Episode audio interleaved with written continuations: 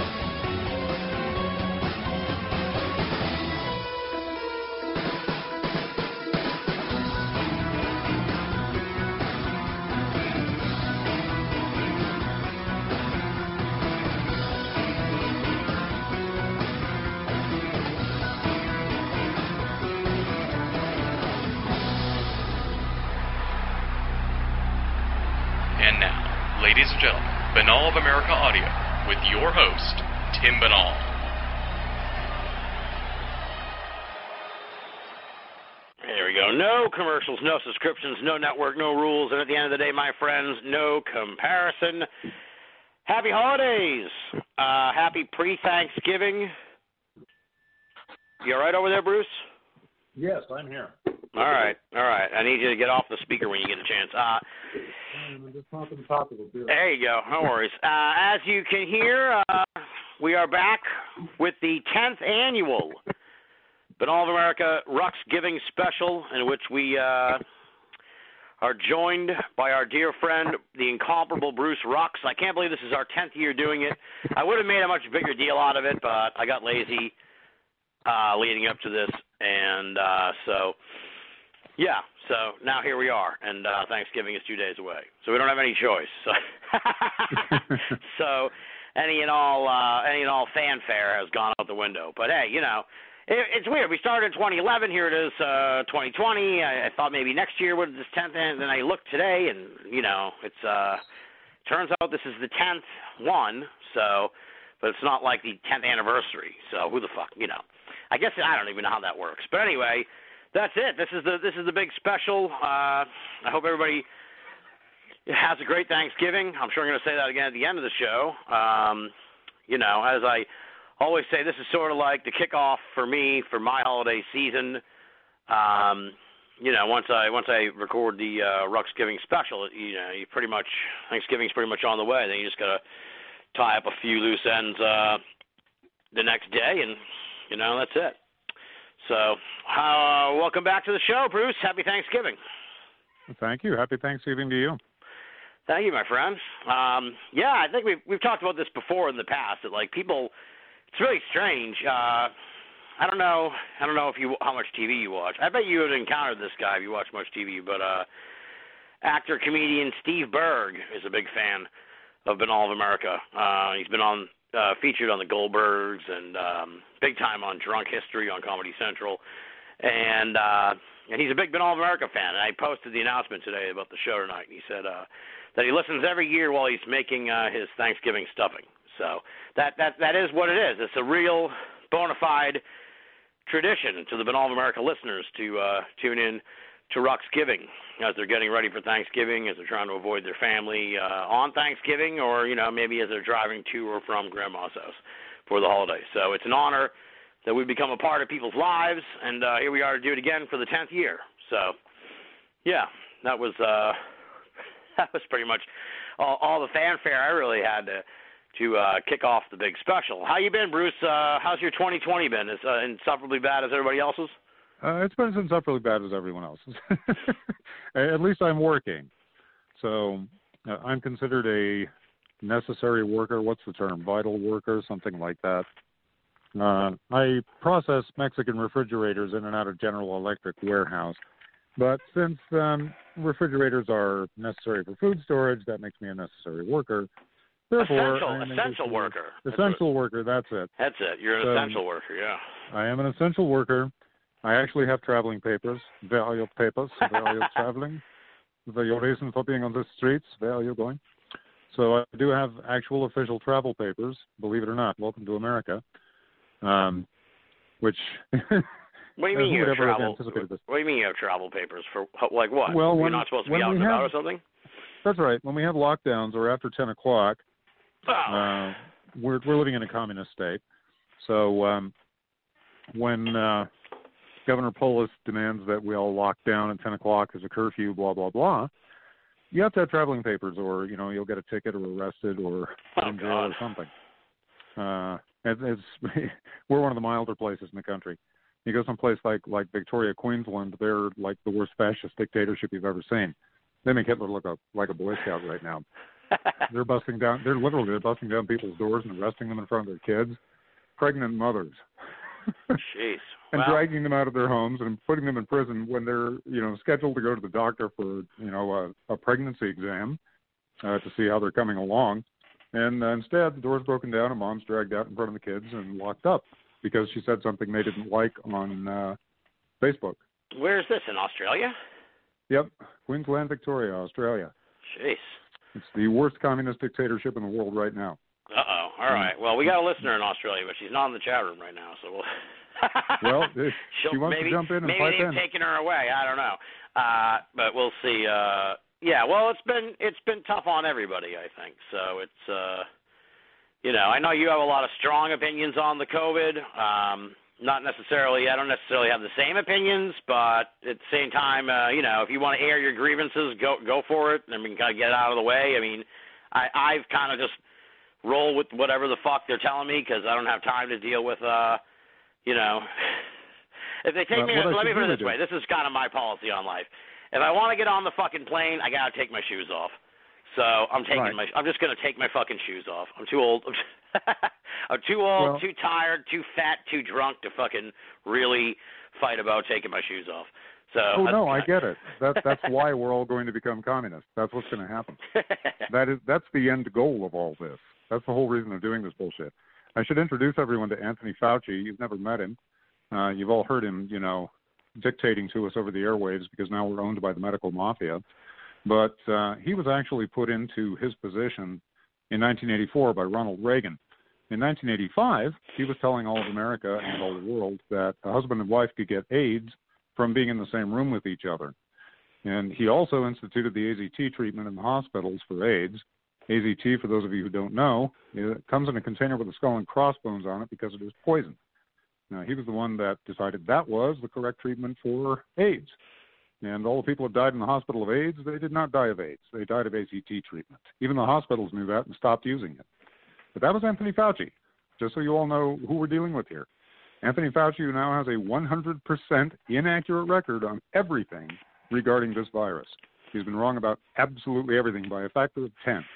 He's been using the model from the Royal Imperial College in London, which has failed not three times prior spectacularly, but four. It failed on two different SARS, MERS, and mad cow by a factor of 10. And it has failed on this by a factor of 10.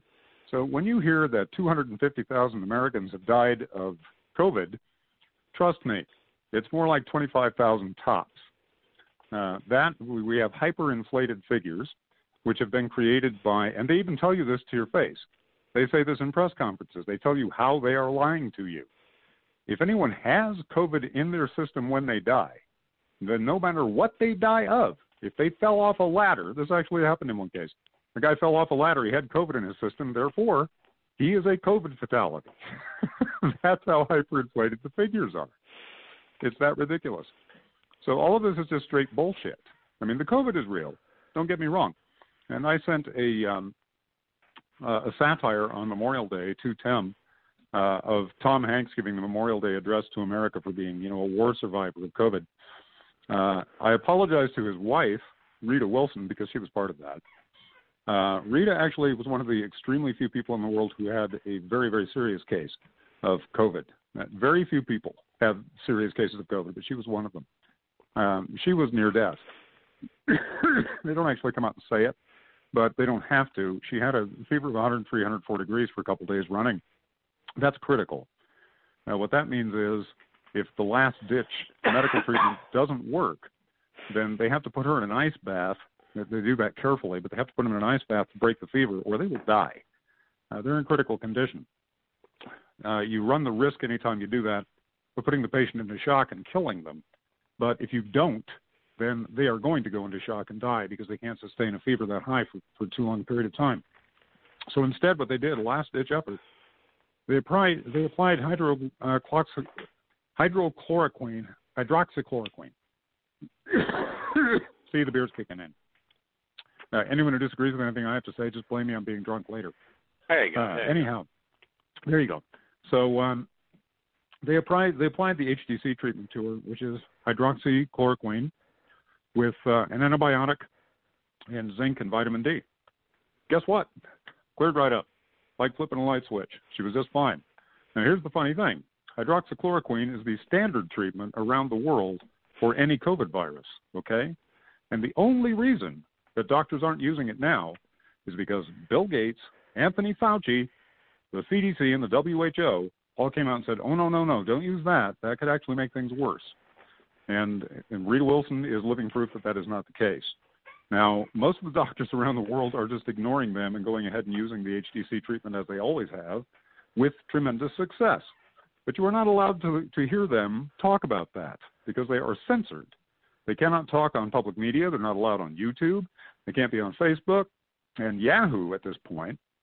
If you have Yahoo for your server, your email is censored. If you write anything critical of the party line about COVID, or the CDC, or the WHO, or Bill Gates, or any of that, then your mail is not delivered. It comes, it just stays in your inbox with what cannot be delivered, uh, and that's the reason why it's been that way for at least a month. So we're under extreme censorship here. And the end game of all of this, this was authored. Um, there was a guy named Klaus Schwab, who was the head of the World Economic Forum in Davos, Switzerland. Uh, he wrote a book called The Great Reset. This is not a conspiracy theory. Many politicians are coming out and admitting this is what they're doing. John Kerry just came out and admitted he's behind it. Obama's behind it, which disheartens me terribly. And I guarantee you, Joe Biden's going to be behind it. Um, their idea is to use the virus. They don't say that it was created specifically for this purpose, but they intend to use the virus to essentially turn us all into communist China, the entire Western world. That is the end goal. They don't say it in those words, but that's exactly what it comes down to. Um, the entire world becomes the property of the state, and the state consists of those appointed officials, presumably elected, and the richest people on the planet. Yeah. And they will literally dictate everything that you will do for the rest of your life. You are their property. If you do not do what they say, you get no money at all. Well- you can't work, you can't travel. And Bill Gates has actually openly said all this. Okay, this is what he's for. All right. and this is well. the blueprint they're going with.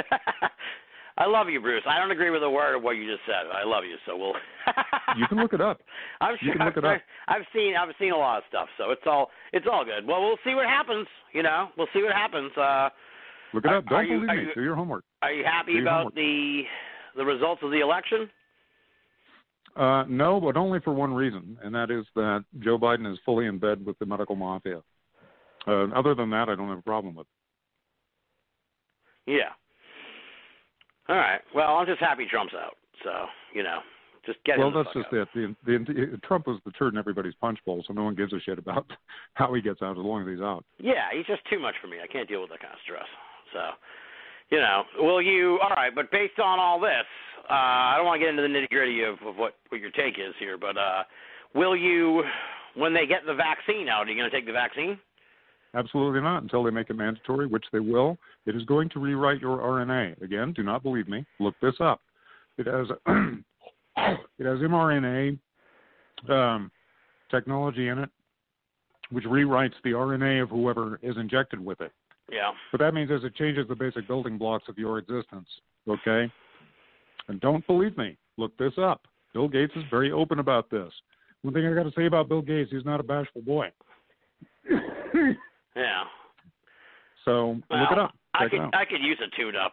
So maybe Well, it's going to be made mandatory. maybe if they tinkered with my RNA, I could get rid of this fucking beer gut too. Do they have a vaccine yeah, well, for that? you know, I don't know, but you've seen the fly, right? Just you know, saying uh, it's not going to be anything that severe, but it is going to change your RNA Yeah. and change it permanently, which is not a good idea.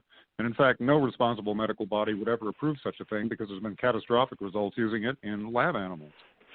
But you know they're going to do it. and it will be made mandatory. So all of us are going to be medically raped. Just be prepared for this. You will not be allowed to work unless you have been injected with Bill Gates' experimental mRNA vaccine. Just don't don't believe me. Look it up. Do your homework. Well, I, I, uh, the contents of the vaccine aside, I think that uh, you're right in a sense where you- you're definitely going to have to.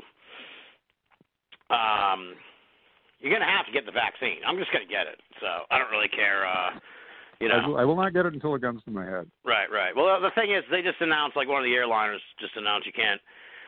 Once the vaccine's widely available, they're not going to fly anyone who hasn't had it. So, pretty, you'll see that pretty much everywhere, where it's like you're not going to be able to take a flight anywhere unless you have the vaccine, and God knows what else. You know. That's Your- right. Your kids aren't going to be able to go to school unless they have the vaccine. So, That's right. know. You cannot live unless you have this vaccine. You will not be allowed to live unless you have it. so I'll just get it. Stress the word allowed. You will not be allowed to live unless you have the vaccine. All right. Well, we'll, if you can't work, We'll see. if you we'll can't see. work, This time if you can't year. work, you can't live. If you can't work, you can't live. You can't pay your bills, and you will not be able to work if you don't have the vaccine. This time next year we'll uh we'll have a good we'll have a good sort of like uh we'll have we'll have like a good test. If uh because I'll have I God willing I'll have gotten the vaccine by by Ruxgiving 2021 so if I you know if I like have grown horns or something then um you know we'll, we'll be able to compare. But If God hates us all, I will have the vaccine too. all right. Well that's a good we'll put a pin in this and we'll come back to we'll come back to all this next year and find out uh you know where things stand. Now, a guy in the chat room, uh, Chris, he's he's one of my obsessed Canadian fans. Um, he wants to know, have you heard about this monolith they found in the Utah desert uh, Yes, a couple I days have. ago? What do you think of that? Uh, there was something new on it today. It's definitely not alien, whatever it is. Yeah. Uh, why someone put that out there, God knows. but yeah, someone put out this. Uh, uh, presumably, they're a 2001 fan. It's just, uh, I guess, steel. I think is what they identified it as. I'm not sure yet. It looks like steel anyway. It looks like you know, nicely polished stainless steel. Uh, this is monolith in the middle of, I think it's the Utah desert. Yeah. Yeah. Uh, a helicopter was flying by and happened to spot this thing in a little kind of cove of rocks, and they they doubled back and sat down to have a look at it. Uh, it's about uh, what 14 feet high, I think, or that neck of the woods. I saw Uh, 10 to 12 to 12, 13. 10 to 12 feet. Yeah, 10 to 12. 10 to 12 sounds more accurate because I saw two guys, one standing on the other's shoulders, and his head was like just above it. Yeah. So yeah, 10 or 12 sounds about right. Uh, it's just a steel monolith, which someone left there for God knows what reason. It's probably an art thing, if I was going to venture a guess. Uh, Yeah, why? I have no idea. Yeah, there's uh, two, 2001 fans. Yeah, That's yeah. my guess. I think that's be. kind of the They might have been hoping people wouldn't notice right it. now. Maybe they're hoping people wouldn't find it until 2021. So, who knows? Right there, you go. Yeah, well, it's pretty cool. What's your setting aside the the pandemic as best we can? What's your take on just the, whole pandemic, yes. weirdness of this year? It's like one of the weirder years we've had in quite some time, right? Wouldn't you say? Yes, it's entirely orchestrated by the World Economic Forum. Anyone can look this up and find it out for themselves. Politicians have openly admitted it. It's going to destroy us all. Uh, we are now only able to work if the state says so, and it's going to get worse. All right. Well, luckily I work from home, so if I needed to, uh, I could avoid getting the vaccine. But I want that vaccine. In a world of haves and have-nots, I want to be the haves. Um, now, what what's your take on you all the? realize the, the thing only has a 0.003 uh, percent mortality rate. You understand that, right? Even the CDC admits that. What's that? It has a 0.003 percent mortality rate. Even the CDC admits that, which flies in the face of their hyperinflated figures. Right. That means right. like three per hundred thousand. Come down with it. I mean, three three per hundred thousand die of it, which means it's got an exceptionally low mortality rate. Most flus have a higher mortality rate than that. Um, now, what's your take on the latest happenings in the world of UFO field? Because a lot of people seem to think that there's a slow inching of disclosure uh, going on with the government. I, I, I, I have a feeling you may connect this with what's been going on, but uh, with the pandemic, but maybe try not to. But what do you think is what's the what's the haps behind uh, all this UFO stuff? You think?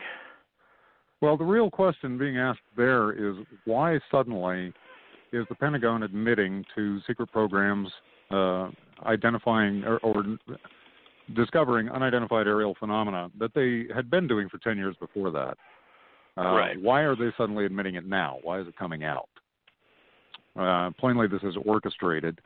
Uh, Tom DeLonge was tossing it out there with his bunch. I, I watched a little bit of his show on TV, which is frankly pretty laughable. Uh, they just keep showing the same tic tac UFO thing, and, and let's investigate this. Let's talk with other people who've seen this UFO, and, and you know, we all know what's going on here. Uh, yes, it's an unidentified aerial uh, object of some sort. It defies uh, any uh, aircraft operating capabilities that we are aware of, anything that we can duplicate, which is a fancy way of saying that either someone has got a remarkably advanced technology that they're keeping hidden from everybody else except for that, or it comes from another planet. Uh, I apply Occam's razor; it comes from another planet, pretty simply. Uh, why, however, are they disclosing it now? What's what's the reason for that? Why suddenly is Trump making a big thing out of the space force? Uh, what does all this mean? I don't know. Uh, it could be that they're orchestrating. If they're orchestrating any kind of revelation, it's not going to be an open revelation. It's going to be that we're under attack by aliens. Just you know, be sure of that. They've had that on the drawing board for years. It's been on the drawing board since the 1950s, or at least the 60s. Yeah. Yeah. Well, we'll see. I mean, the last thing we fucking need is a war with aliens. If there was any kind of resistance to what's coming, uh, war with aliens might push it over the top. You know. Yeah, well, no one can agree on the fucking pandemic, so maybe then America could come together on the aliens. You know? Yeah, you, you may think I'm wrong. You, you may think I'm wrong, but but admit it. A hell of a lot of people agree with me. Oh yeah, yeah, yeah. No, no, no I don't. I, I I disagree with you, but I don't disagree with you know that people think that. So you know, I just uh I try not to worry too much about it. Well, you, You can't worry about it. There's nothing you can do. Yeah. There isn't anything anyone can do.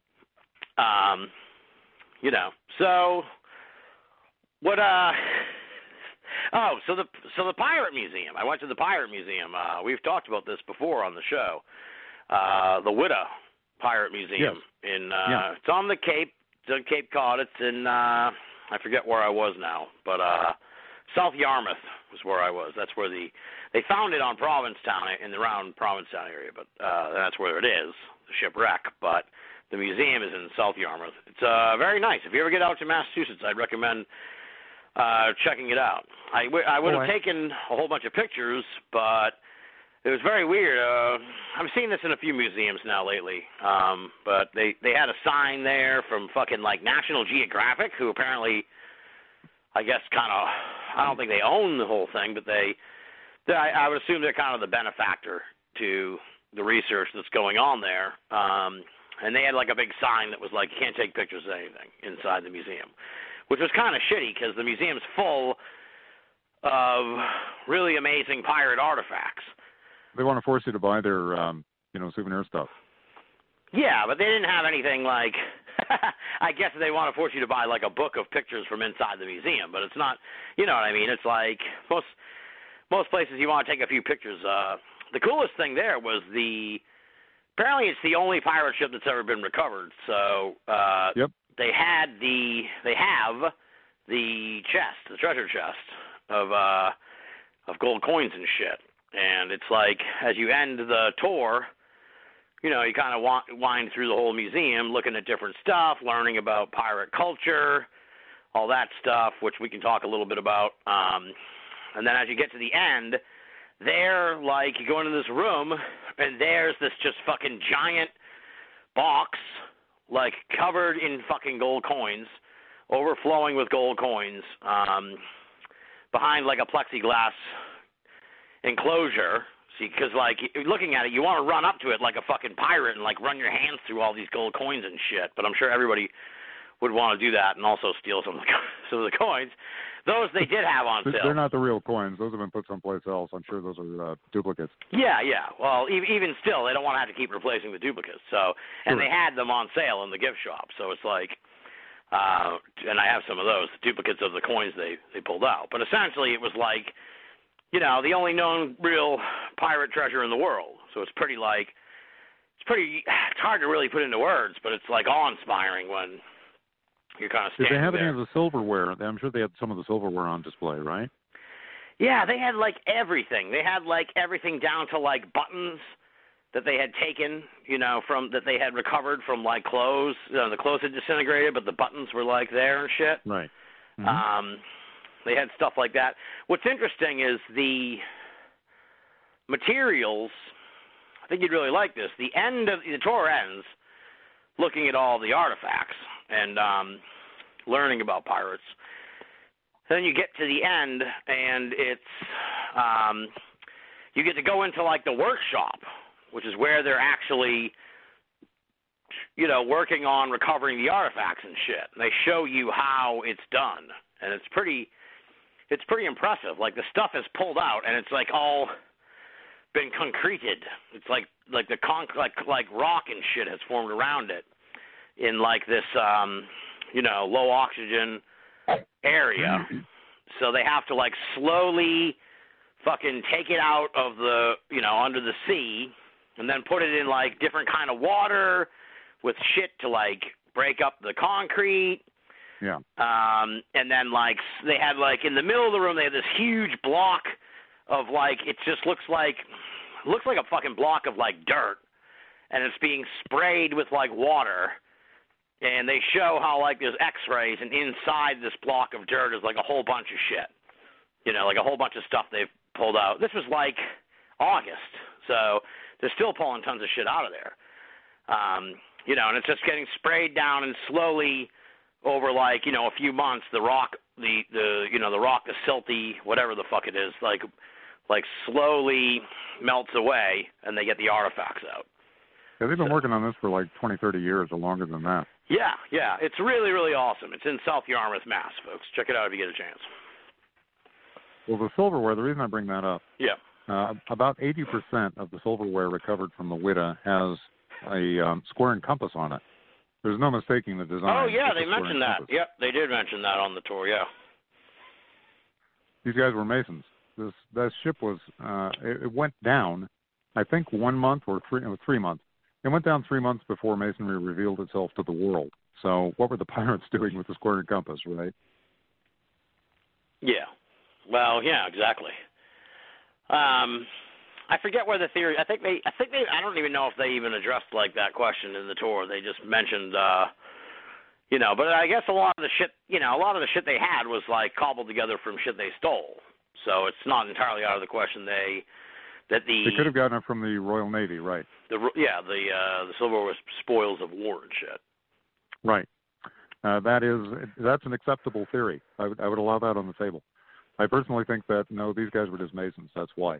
But yeah, it's an acceptable theory to say that it was simply from uh, Royal Navy people who were masons before it had been you know disclosed to the world.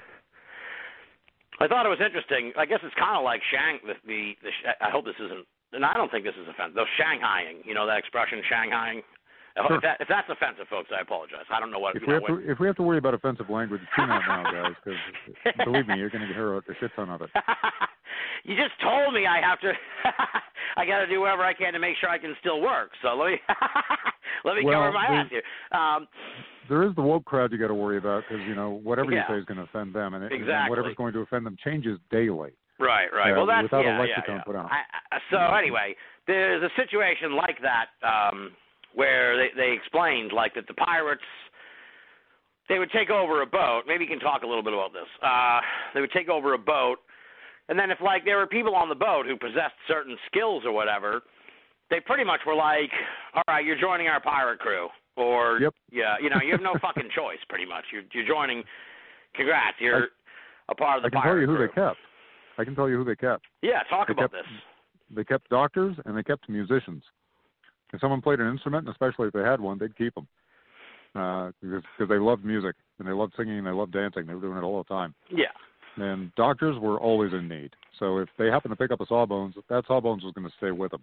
Now, mind you, they treat him like a king. He was going to be fine. Right, But, that's what I was uh, going to say. Like these people, they didn't become like slaves on the ship. They just became like they just became adopted into the into the community of pirates. They were like, well, you're you know you're right. part of us now, so let's go. And you know, I don't know. To each you know to each person who's ta- who's taken, I'm sure has a different perspective on it. But I would assume after a while, you just kind of are like, well, I'm a fucking pirate now. Let's do it. Yeah.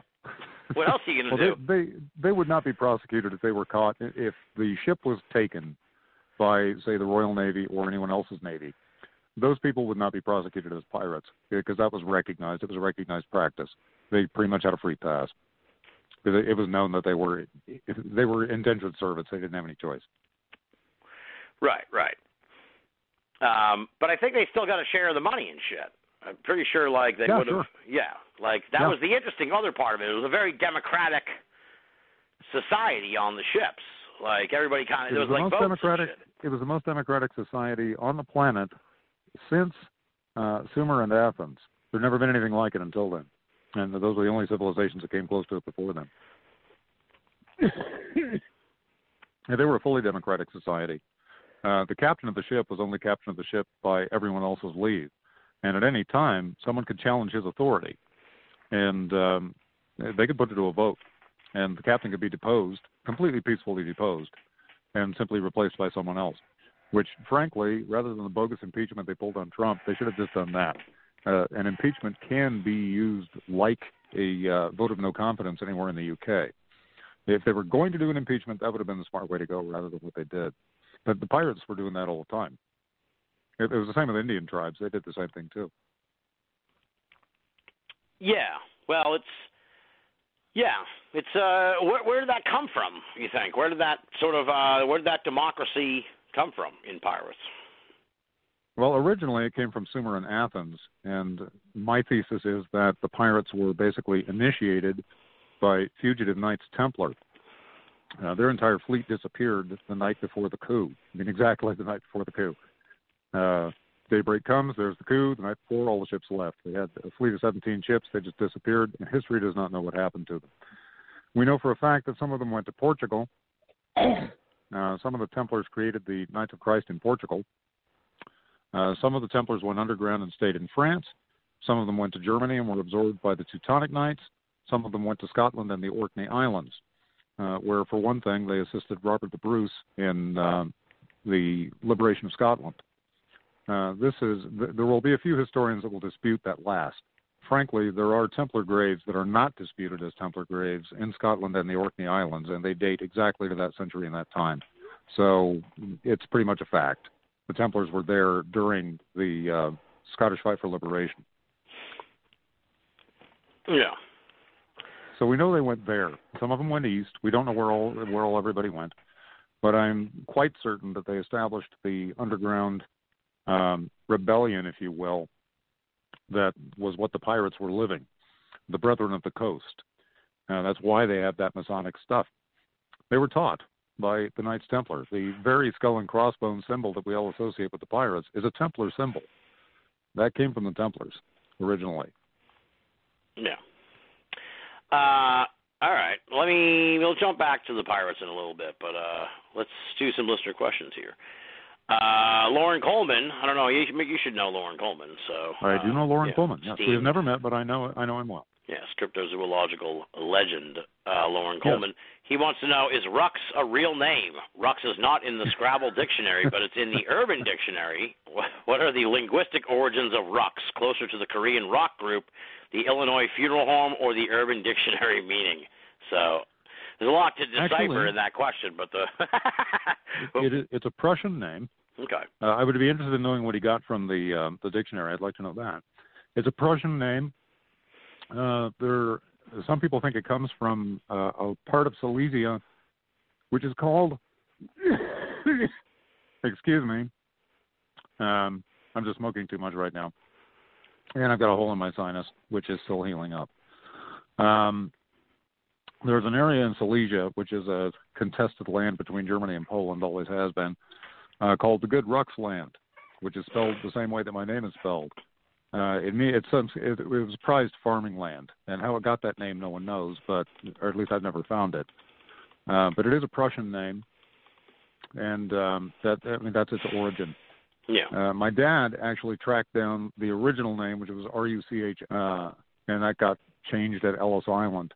He may have even found the longer version, but I found that in his notes. We'd been looking for it for years, and then after mom died, I was going through everything and throwing a lot of stuff out, and I found it. Um, it is Prussian. Uh, it has some connections to Poland and uh, a, a lot of parts of East Prussia. And that's the um, the origin of the name in any event. interesting.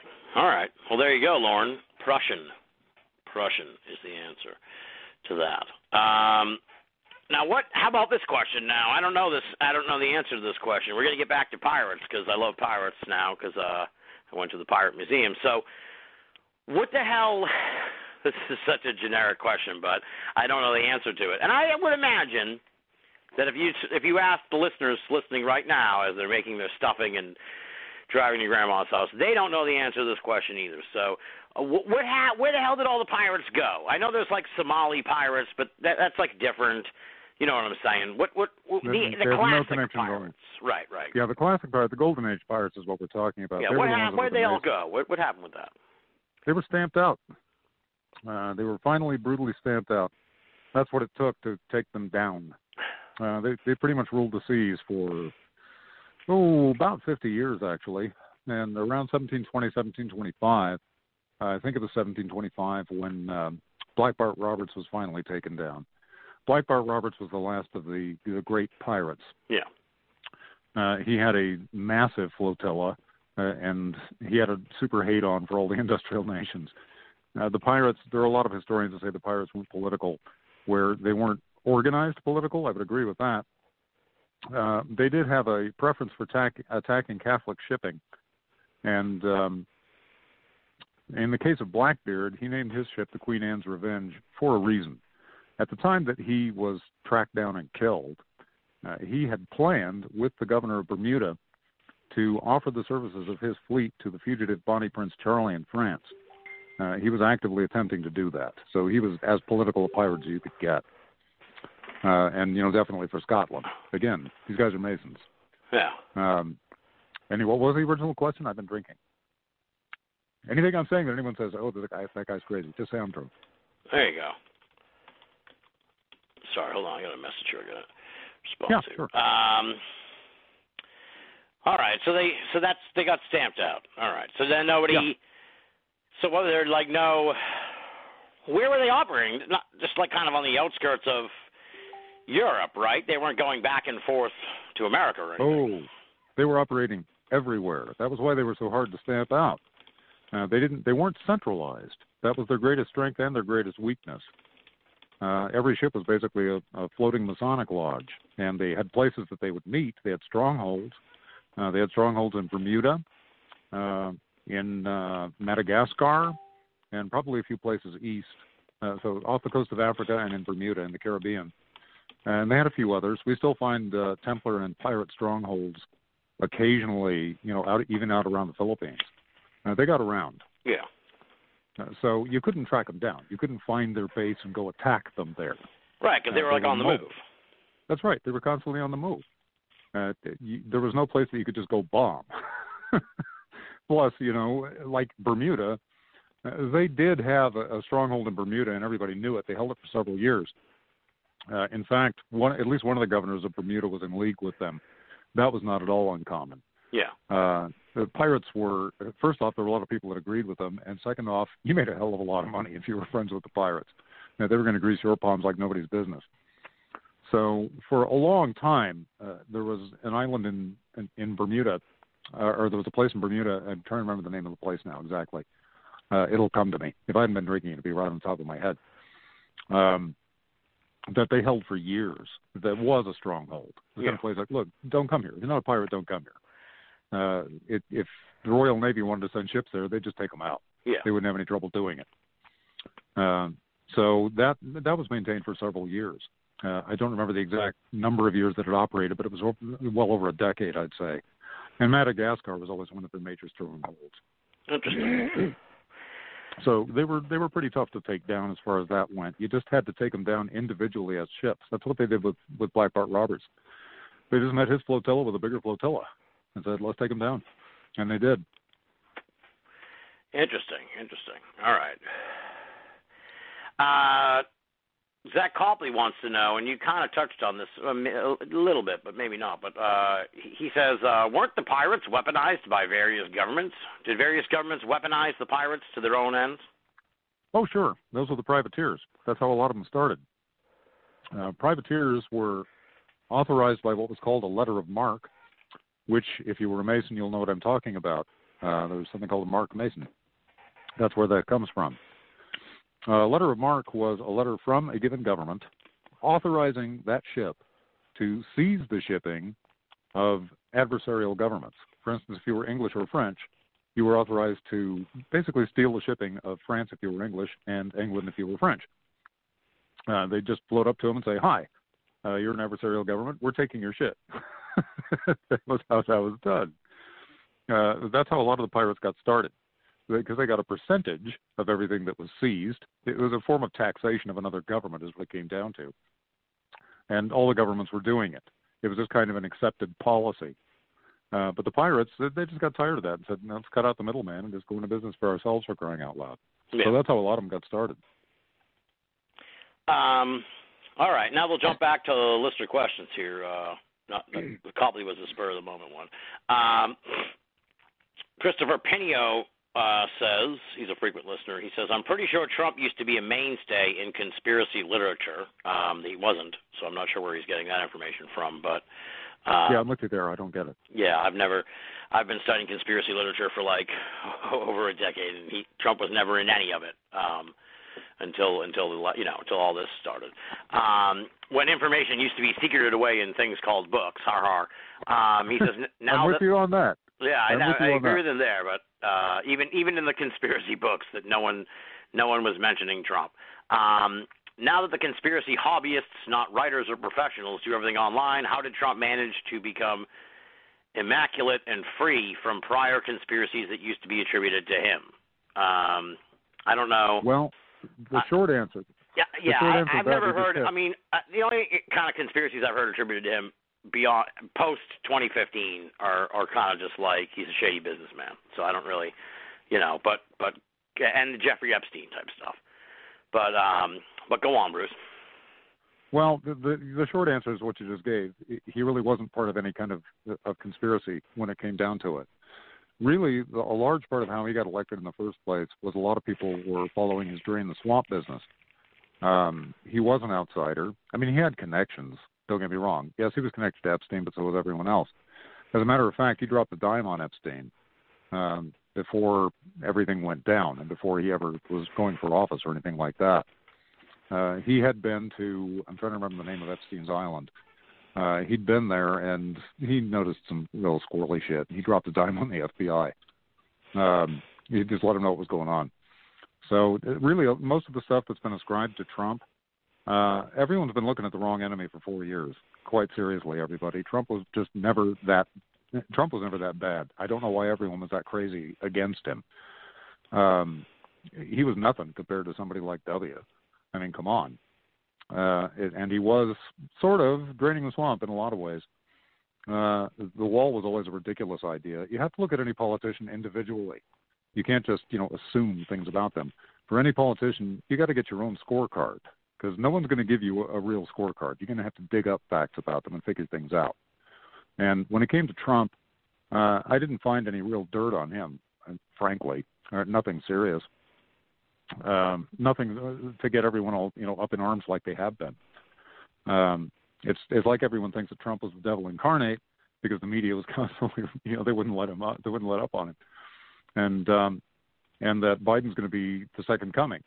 Well, this is just not the case, guys. I'm telling you, you've been looking at the wrong enemy for four years, and you're looking at the wrong savior.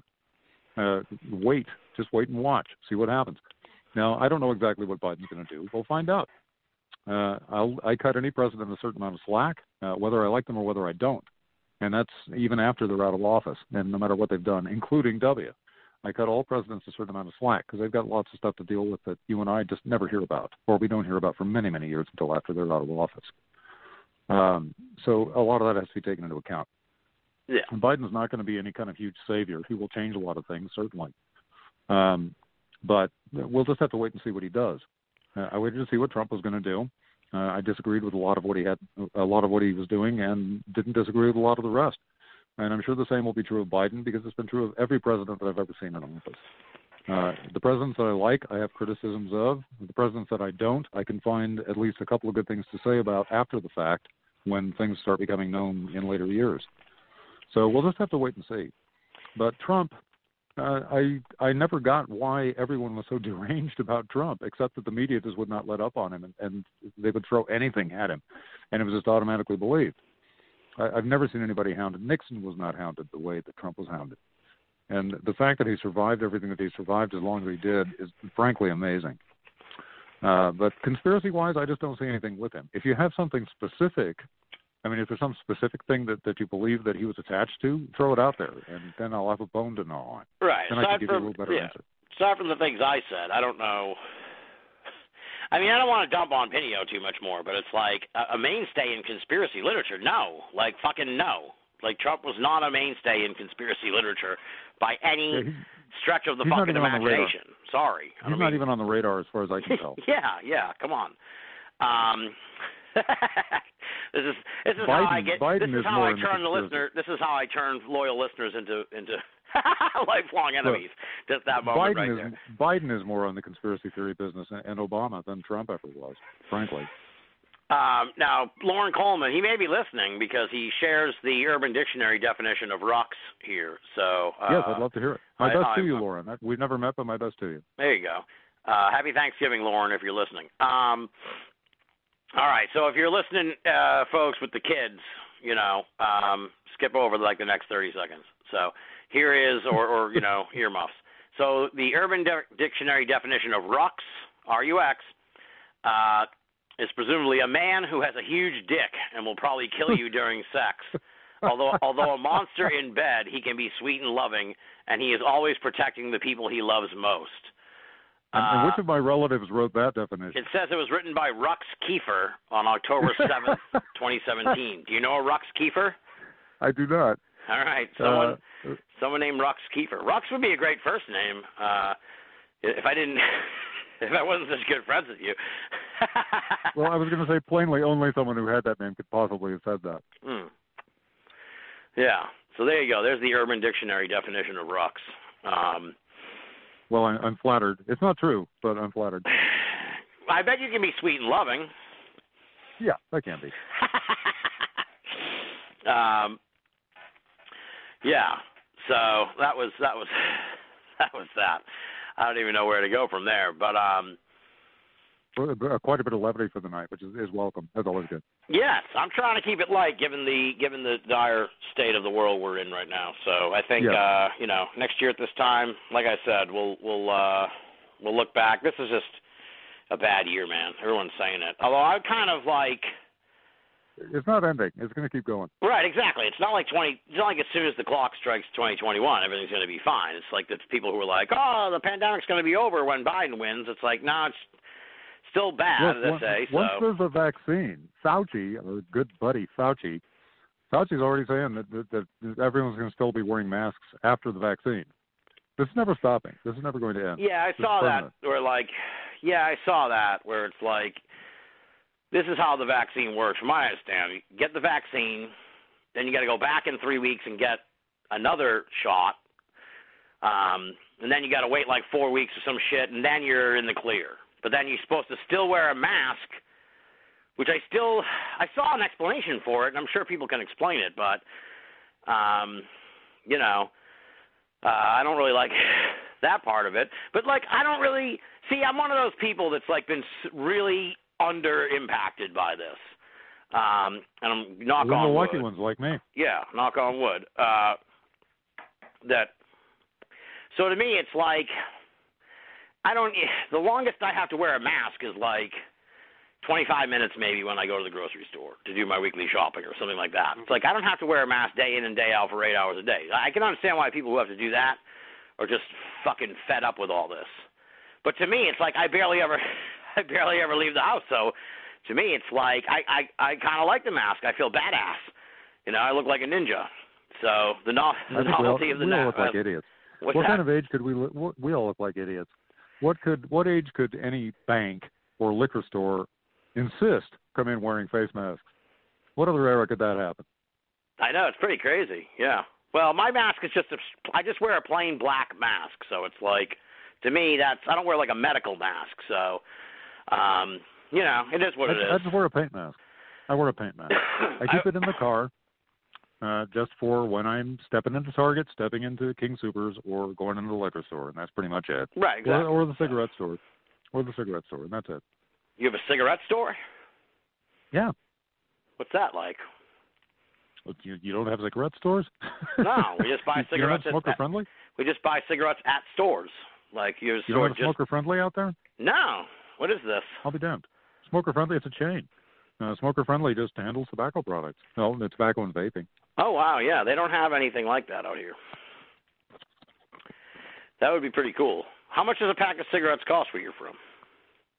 Uh, well, the brand that I smoke is very expensive. It's going to come to close to a hundred dollars a carton.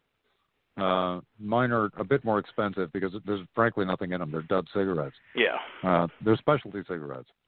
I smoke them because I don't actually want to be addicted, and I can go a full day or two without and be just fine. Yeah, you Uh, recommended these cigarettes back when I first met you. I tried Yeah, them for a little while, but I didn't have the wherewithal to last on that. Yeah, if you want to quit the addiction, they will get you off it. If you smoke only those for three weeks, just three weeks, you will be off the addiction, guaranteed. What's the brand again? leach- Carlton's. I smoke Carlton 100s. Carlton Those will get you off. Easiest way to get off a nicotine addiction ever. Uh, it, it just leaches it out of your system because you're Yeah. not getting enough to sustain the addiction. But you're still smoking, so you know you feel like you're still smoking even though you're going through full withdrawal symptoms. Uh, it's pretty remarkable, really. And I still buy them because I like to smoke, frankly. But you know, a bait things they're actors' cigarettes. anyway, they are more uh, expensive precisely because they're duds. Interestingly enough, Yeah. uh, the an, an ordinary pack of uh, an ordinary carton of cigarettes, I'm going to say probably now. Uh, I'm going to guess it runs about eighty dollars for that neck of the woods. Yeah. Uh, it's been so long since I've got. I have not smoked a real cigarette in what 15 years or more, I think. Right. So Interesting. All right, Carltons. Just regular Carltons? Uh, Carlton 100s. Okay, I yeah, think Carlton they only come. I, I believe they only come in 100s. There are 100s and 120s. I recommend the 100s because the 120s do have, actually have a marginal amount more um, nicotine in them. Yeah. what the least get, and the least you can get is the Carlton 100s. They got nothing. Yeah, I remember when I went to get them. I think the it was uh, a combination of like they didn't. It it was like such an obscure brand that every time I went in to tell the kid to get what I wanted, it was just like a fucking like uh, like I like I like I had to guide him like like he was trying to land a fucking plane. Where I'm like, no, That's no, down there, lower third. I can look at him here, you know. It's like he had no. And and even if I came back in the next day, the fucking kid wouldn't know where it was. So, the, the little things that set me off, and uh yeah, the price where it was like, oh shit, I'm paying like two more dollars for these, and I'm trying to quit. So I think I kind of talked myself out of it, but maybe I'll give it another Well, I'm shot. telling you, if you want to get off the addiction, you pay the extra money for the three weeks, just three weeks. Yeah, I guarantee you, if you smoke only those for three weeks, you're going to go broke buying them because you're going to smoke them like nobody's business. You're going to chain smoke them. I was literally salivating when I was lighting up. I would light up a cigarette when I already had one burning in the ashtray. That's how bad it was. Uh, and you go through full withdrawals, but you don't notice it so much simply because you're still smoking. It feels like you're sucking air through a straw. I mean, I can taste them now, and if I smoke a real cigarette now, I'm going to get a headache. It's going to be like the first cigarette I ever had. yeah, Uh, I did have one like 15 years ago when I didn't happen to have one with me, and there was someone outside, and he was smoking, and uh, uh, I said, I said, yeah, sure, I'll take one. What the heck? It was a Camel, which I loved, and I still remember the taste of that Camel. That was the most delicious cigarette I ever had in my entire life. But I had a headache for two hours afterward, and I was buzzing like crazy. yeah. Well, that's the shitty thing about cigarettes, because like when you first smoke them, they give you all kind. They kind of like they really affect you, like Oh, physically. yeah. And that's the, Yeah. you know. But once you start, once you become an addict and shit, you never, you know, very rarely, maybe the first cigarette in the morning, or if I'm really fucking had a few like, beers or whatever, uh, I'll kind of. It's like the whole mRNA thing, only it doesn't permanently become part of you. It does become part of your system while you're doing it. You can get it back out. That's where I'm pissed off about stuff like the mRNA shit, because that's permanent. Uh, but yeah, it, it alters your body chemistry. Uh, and if if you can stay off for three weeks, it'll be out of your system.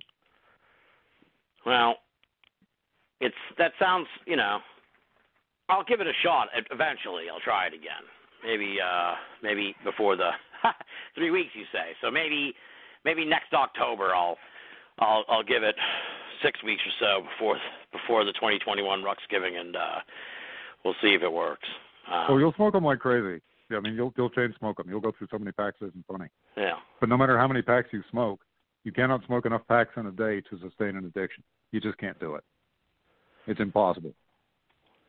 Interesting. All right. Um, have you ever seen a ghost? Uh, my own. Oh yeah, you've told that story Yeah. before. Yeah, yeah, yeah. yes, I've seen I've seen my own, and so have other people, a living ghost. Uh, but no, I've never seen a, a ghost other than that.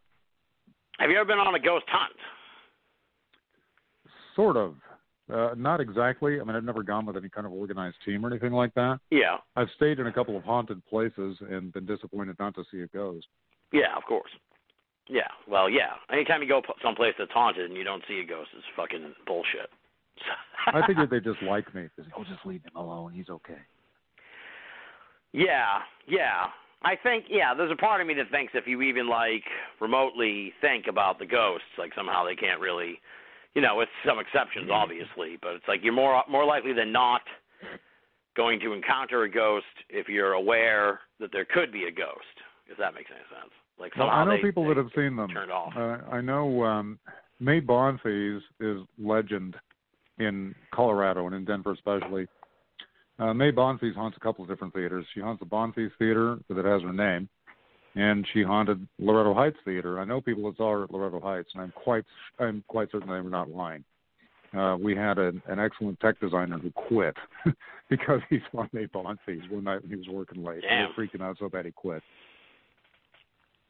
Um, yeah, well, it's ghosts, man. They're. Uh, I had a pirate question that popped into my head just now, but it came, it popped right back out. So I don't know. uh But ghosts, yeah, yeah. I've never back. seen a ghost either, so it's not. uh You know, it's not a particularly. It's kind of. I'd like to see a ghost. I think it'd be kind of neat to see. But oh, I know what I was going to ask you. There it goes. Pop back in. Has anyone has that guy because to me and a lot of listeners in a sense you're kind of synonymous with the the aurora shooting because you were there that night uh, in a different Yes, theater. Yeah um has now i know the guy's been sent to jail or a mental hospital for the rest of his life and i think i think the latter but i'm, I'm not recall. But anyway has he has anyone like heard anything more from this guy? Like has he kind of like fucking you know uh opened up about what the fuck happened there at all he is completely off the radar. They took him uh, out of state, I believe, to uh one of the special facilities, if you want to call them that. Uh, I don't think not one of what I call torture facilities; those exist. Uh, but I think they took him to a very special, maximum high security type place, mostly so they could keep questioning him. And I, I know what the official line is. Uh, this guy was state sponsored, straight up that there's really no other interpretation I can logically give that, and I don't see how anyone else could either if they looked all the facts over. Uh, they want to know everything he knows, and if they got to spend their whole lives getting everything he knows out of him, they will. I don't even think they're mistreating him, yeah, but they're going to get everything he knows, straight up. Yeah. Well, what do you what's your what's your uh you know, what's your reasoning for uh you know, what's your reasoning for that, for that assumption that he was state So sponsored? the state sponsored? Yeah, yeah. It's very simple. His apartment complex was so elaborately set up with explosives that the FBI's top experts in explosives had never seen anything like it. They had never even conceived of anything like it. It took them days to figure out how to safely disarm that. And they were not even sure they could safely disarm it. I mean, you know, they were cordoning off blocks because it would take out four blocks. Would take out its own building and the four blocks around it if it blew up. that was set to go off before the shooting. He did the shooting at about 12:40. I think it was 12:38 uh, a.m. in the morning. The um, explosives were supposed to go off around midnight or thereabouts, and they would have, except uh, there were noise complaints. The radio was deliberately left up incredibly loud in order to disturb all the tenants. Now that was so no one was going to answer the door. Eventually, the landlord was going to have to open the door. As soon as that door opened, pow, that entire apartment building was going to go down, and it was going to set fire to the four blocks all around it. Now, the entire zoo that was at the Century 16 that night would not have been at the Century 16 that night. They would have all been at that fire. And then the shooting, he could have shot up flipping everybody. I mean, he could have shot up every damn theater there. He just could have kept reloading and going from one to another. That was the plan. And then he could just walk away. He'd get in his car and drive away because every single authority in the state, every single first responder was going to be miles away from complex. It was on fire. So I am positive that, that was state sponsored. It had to have been. There's no way that this guy could possibly have come up with that much explosives knowledge, let alone all the equipment and explosives necessary to set something up that elaborate. Just no way. Now, what Zach Copley asked the question honestly, what states? You say state sponsored. So, whoa, the deep state, the CIA, or some other Who foreign knows? country, or what? Who knows? But someone very, very highly hooked up. Uh, my first guesses would be Russia, China, Iran, or Israel. Yeah. Russia, China, uh, Russia, China, Iran, or Israel. You say? Yep. Why would they want to do that? Why wouldn't they? All right. Um, interesting. And so you think he was he was what? It would be retaliation. It would be retaliation for something, All or right. to spark something. All right. Uh, interesting. Okay. Sparks. All right, but it didn't happen though. But nothing. If something, if it sparked something, it was uh, under the radar then. That's because it didn't work. The explosions didn't go off. We got Yeah. one guy who shot a few people up very badly, and he killed a few people. But he was caught quickly. He would have gotten away scot free, and he could have murdered everyone there uh, if the plane had gone off the way that it was supposed to go off. It did not. Yeah. Interesting. Um. and Well, by the way, if it had gone off, we would not have detected it. what do you mean we wouldn't have detected it? It would have destroyed its own evidence. Like, what do you mean? They wouldn't have known that it was. Uh, what, they they wouldn't have just thought it was like a gas leak though, or something. Oh no, they wouldn't have thought that. They would have known that it was, you know, well planned out and with good explosives, but they wouldn't have known just how elaborate it was, because all the elaborate setup would have been destroyed in the flames. Oh yeah, of course. Yeah, yeah, yeah. It's like a Rube Goldberg machine that would blow up. That's right. Yeah. Well, interesting. Yeah. Do you think the guy was like all he seemed all fucked up. Like that's the whole argument, right? The mainstream argument is that he was like uh he had like a mental break and shit, right? Isn't that kind of the Oh, I, yeah, I don't doubt that the guy was fucked up. That's legitimate, I'm sure. Uh, but he's a useful tool. Did he know what he was part of? Yeah, absolutely, he knew. There was no way he couldn't have. It was his apartment that they were rigging up, and it would have taken them a long time to rig it up that way. Yeah. So yeah, he would have known. What a jerk. Well, he's behind bars, so that's good. What's your Thanksgiving song? No, no, no, no, no. Hell, the cranberry sauce we're having, mashed potatoes. Oh, the turkey looks great. Len. Thank you for loving me. Len. Thank you for being there. Oh, God. Everyone's thanking. Len. The whole world's thanking you. Stop, Thanking Len. us for thanking Stop. you. You're listening to Banal of America Audio. The every sort. we're having, mashed potatoes. Oh, the turkey looks great. Thank you for loving me. Len, Thank you for being there. please. Thank you for loving me. Everyone's thanking. The whole Len. world's thanking you. Thanking us for thanking you. They still we've talked about this before. They so they still have a theater there. They have an actual theater where he where he had shot up, or was just like a plaque or something? I wouldn't even have that theater open. I would just keep that as like an open space. But what what, what is there again? I forget. Well, they rebuilt it so that uh, there's an IMAX in there now. Um, I mean, we have there are regular theaters there, and there's an IMAX, a couple of IMAX theaters. Uh, they used the opportunity to, you know, go ahead and rebuild a bit, which was good for them. But then all this shit happened, so they're going to go out of business anyway. Yeah. I mean, they're an AMC chain. Uh, AMC is pretty much bankrupt and has been since like March, or, or rather uh, April, I think, April or May. Uh, they announced that they simply were not going to be able to pay their rent, and so they weren't going to do it. And you know, forgiveness, rent forgiveness, is not going to pass to them sufficiently. They tried to sell the theater chain to uh, Warner Brothers and some other studios, and the studios laughed at them. Because the studios are trying to go with uh, direct streaming now. Yeah, they should sell Yeah. the fucking Netflix if they're sell to anybody. That's exactly what they're trying to do. Maybe Netflix would Netflix could revive it, but um, well, that that's an interesting sort of point. It's disappointing. I'm not a big theater goer, movie goer, so but I do love movies. I generally tend to watch them like way after they're gone. So I uh, this good good pivot in a sense to like instead of all the bad things that this pandemic has brought, there's some good things, and and one of them is that uh, you know on a super super uh, superficial level is that like now because they, they can't really show movies in theaters now they're showing them uh you can watch them at home right when they come out Yeah. which is fucking awesome i wish they'd done this years ago that, uh, that was never that was never a bad idea.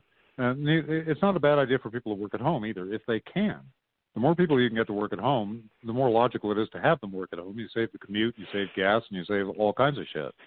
yeah Uh, so by all means, but you know who needs a pandemic to exercise that logic? Just do it.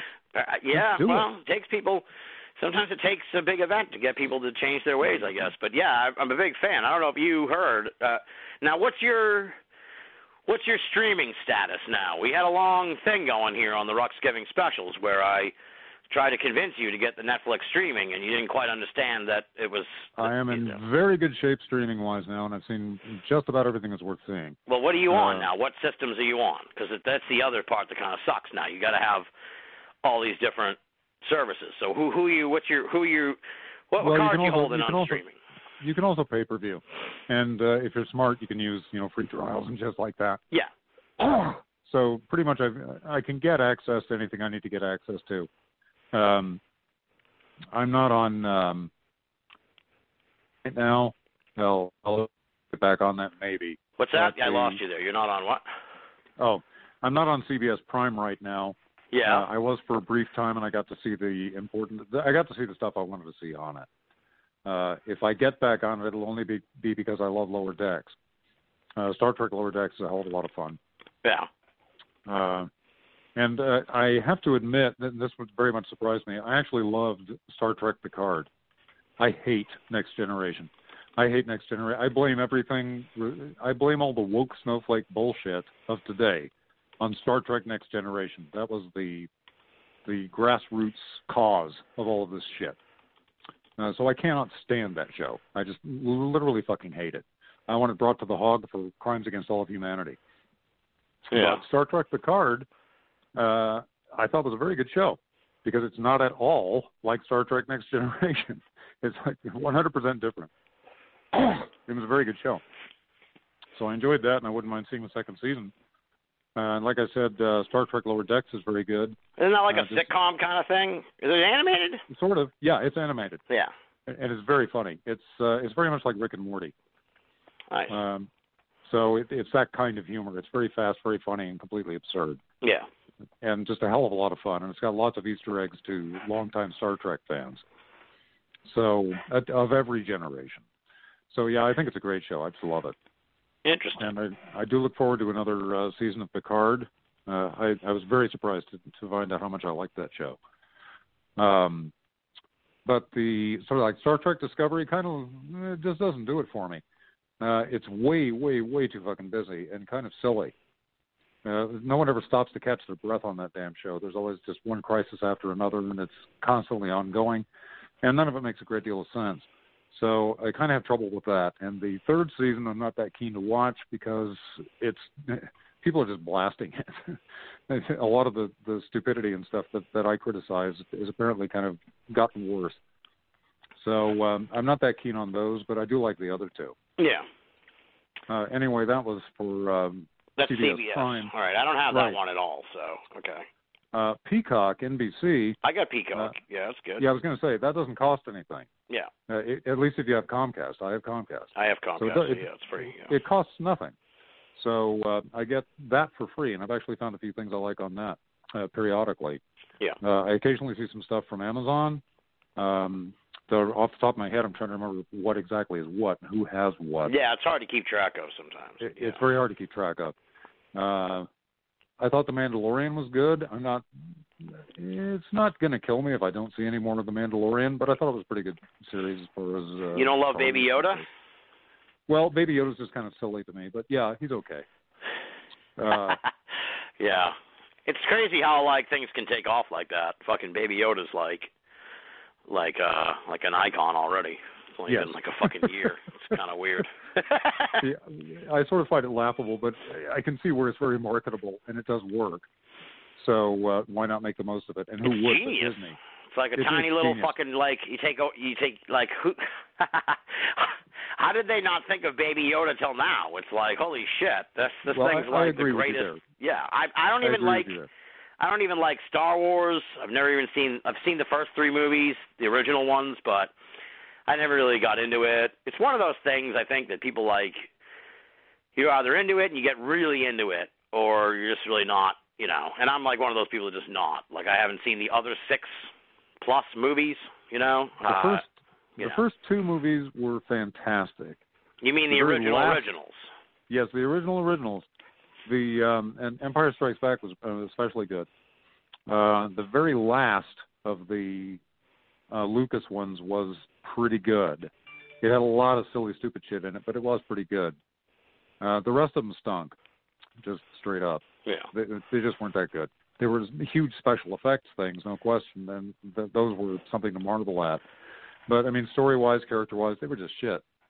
Um, and you know, the acting in most of them was pretty crappy too. But that was true in all of them.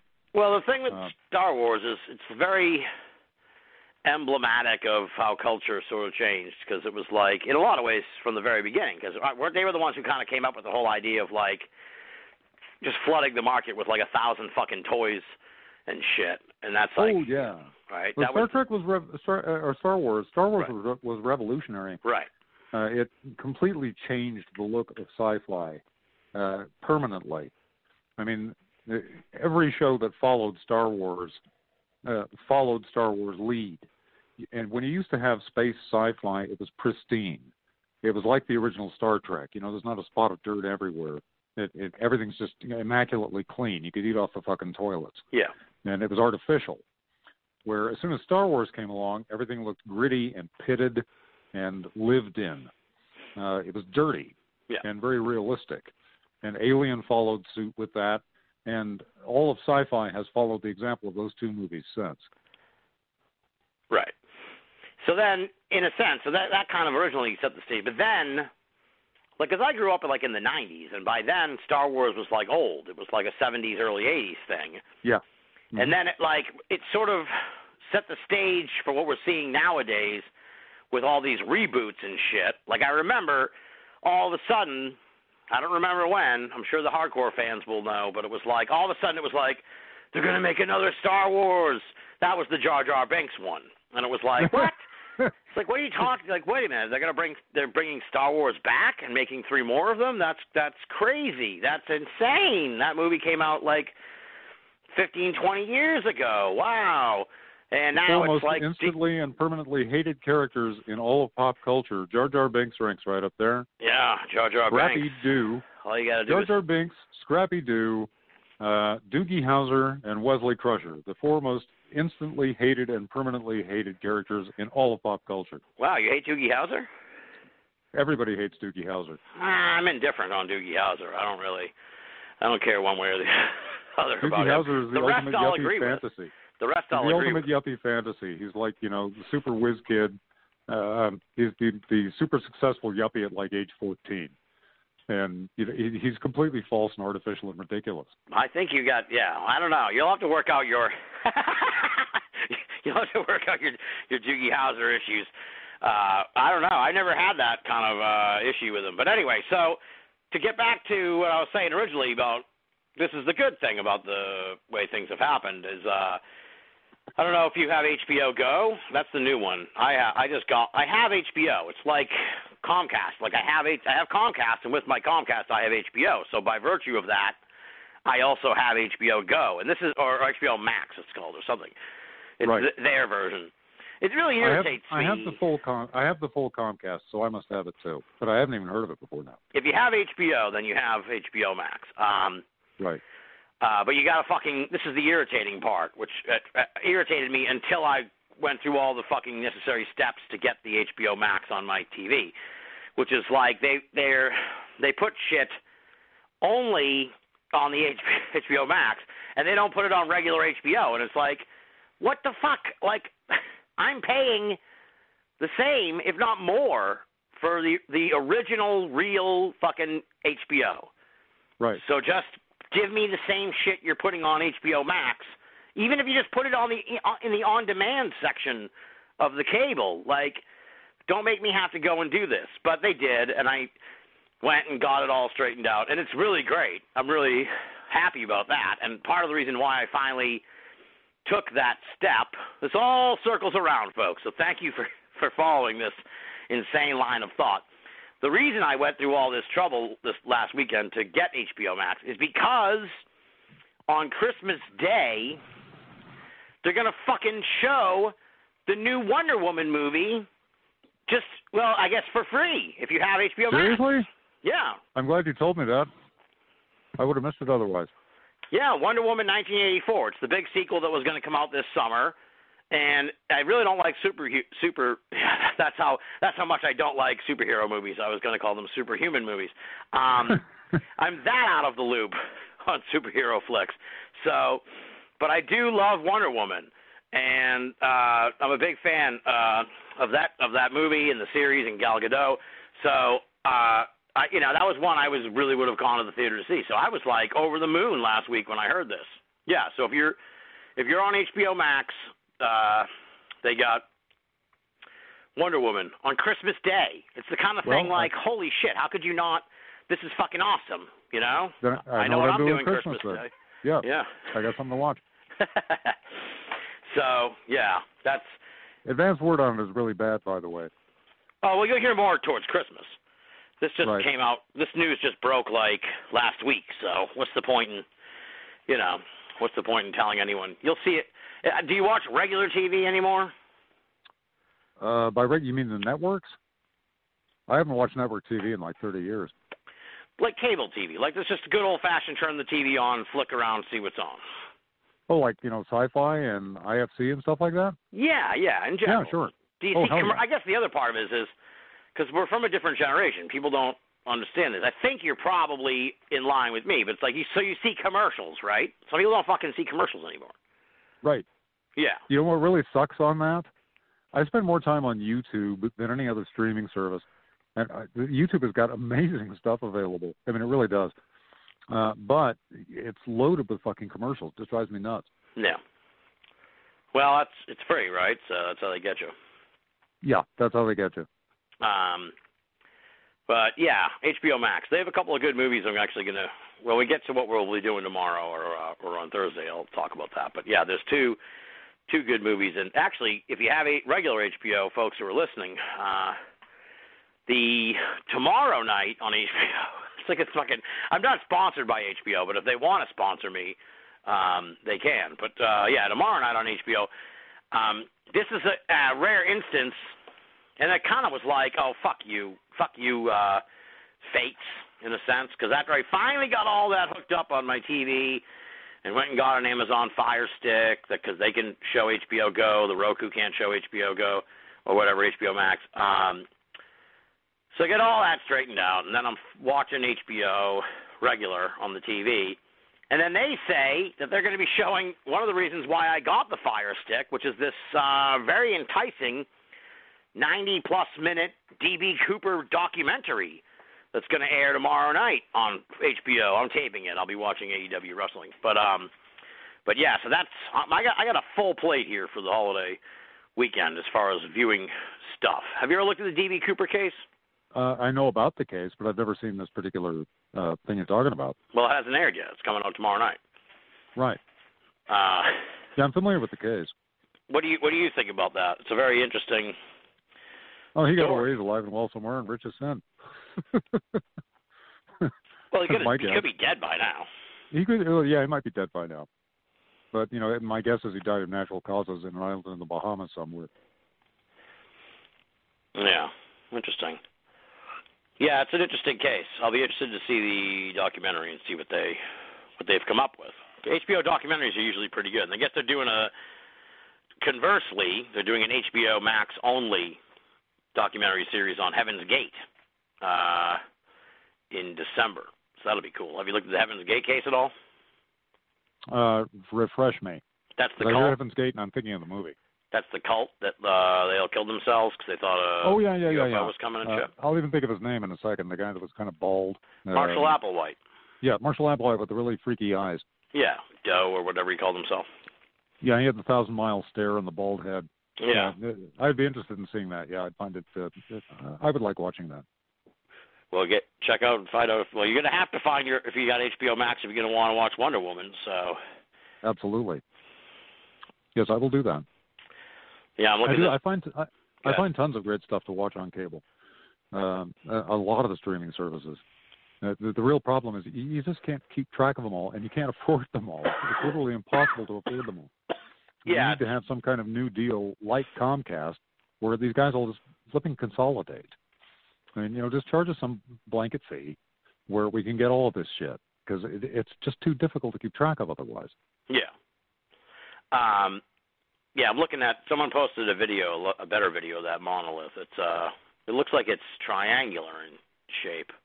So it's like uh, I don't know. I guess a triangular, you know, a long, tall triangular shaft, and you can Oh, see interesting. that it's like you can see the screws running down the thing. So it's not all one piece of metal. It's been it's been uh, That's interesting. The original pictures, I, the original pictures I saw, it looked like it was, uh, you know, just a regular rectangular. That's what I Um, thought, yeah. But the overhead view shows that it's triangular and it's got like screws. It's screwed together somehow. So Huh. it's very, yeah, it's interesting. I think it's like an art project or something, or an art, you know, one of those things. But uh I don't know what. Someone with too much time on their hands and nothing else to do. Yeah, well, it's a good, it's a good, uh it's a, it's It'll a, get them attention. Yeah. when they reveal themselves, it'll get them attention. it's a nice little stunt, I think, and um, you know, it's cool. Uh, it's I I guess let me put it this way: it's it's nice in this day and age that it's not something that people are gonna fight about. it's not I mean? political. No one can get upset about it. It doesn't call any names. Uh, it doesn't have any weaponized language attached to it. Right. It's Yeah, just a so- metal, a stick of metal in the dirt, and it's like here, look, like just talk about this for a while, you know, and that's cool. we, it. we need more of that shit instead of people fighting Yes. about like what it means and what's who's behind I it. agree. We've got to get rid of identity politics. If, if I'm worried about anything from Biden presidency, it's the fucking identity politics. Some of the Democrats have woken up and are, are starting, literally woken up, and are starting to recognize that the woke have taken them over and and ruined them, which is the truth. So if they're smart, and if Biden is smart, they're going to follow that lead and, and fall back more centrist. Yeah, I'm not a big fan of uh performative wokeness. Let's put it that way. I consider myself woke. I'm just not a fucking asshole about it. If that makes any sense. It's like I'm. I'm, I'm extre- anyone who knows me knows I'm extremely fucking liberal. It's just that well, just I am you know. too, but I'm not woke. Woke is not liberal. Woke is is what do you call woke? Woke is uh, all the sinless people in the world casting stones at all the sinners in the world. Now they're the Pharisees and Sadducees of today. There's nothing liberal about them. Nothing.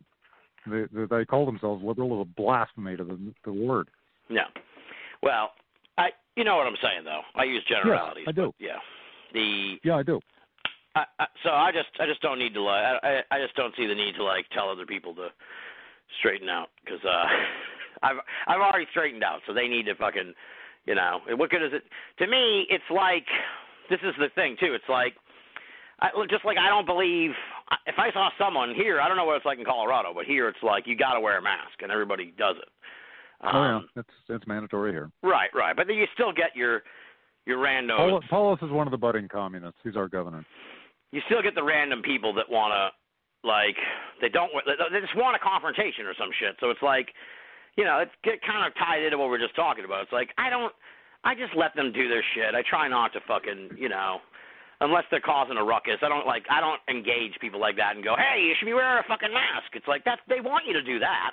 That's why they don't wear a mask. They want you, they want to be told not, you know, they want to fight with you. So so don't. Yeah, I'm kind of afraid of you know bureau snitch bureaus being set up. That's already happened in England and Australia. Uh, you say there's a listener in Australia, pipe in.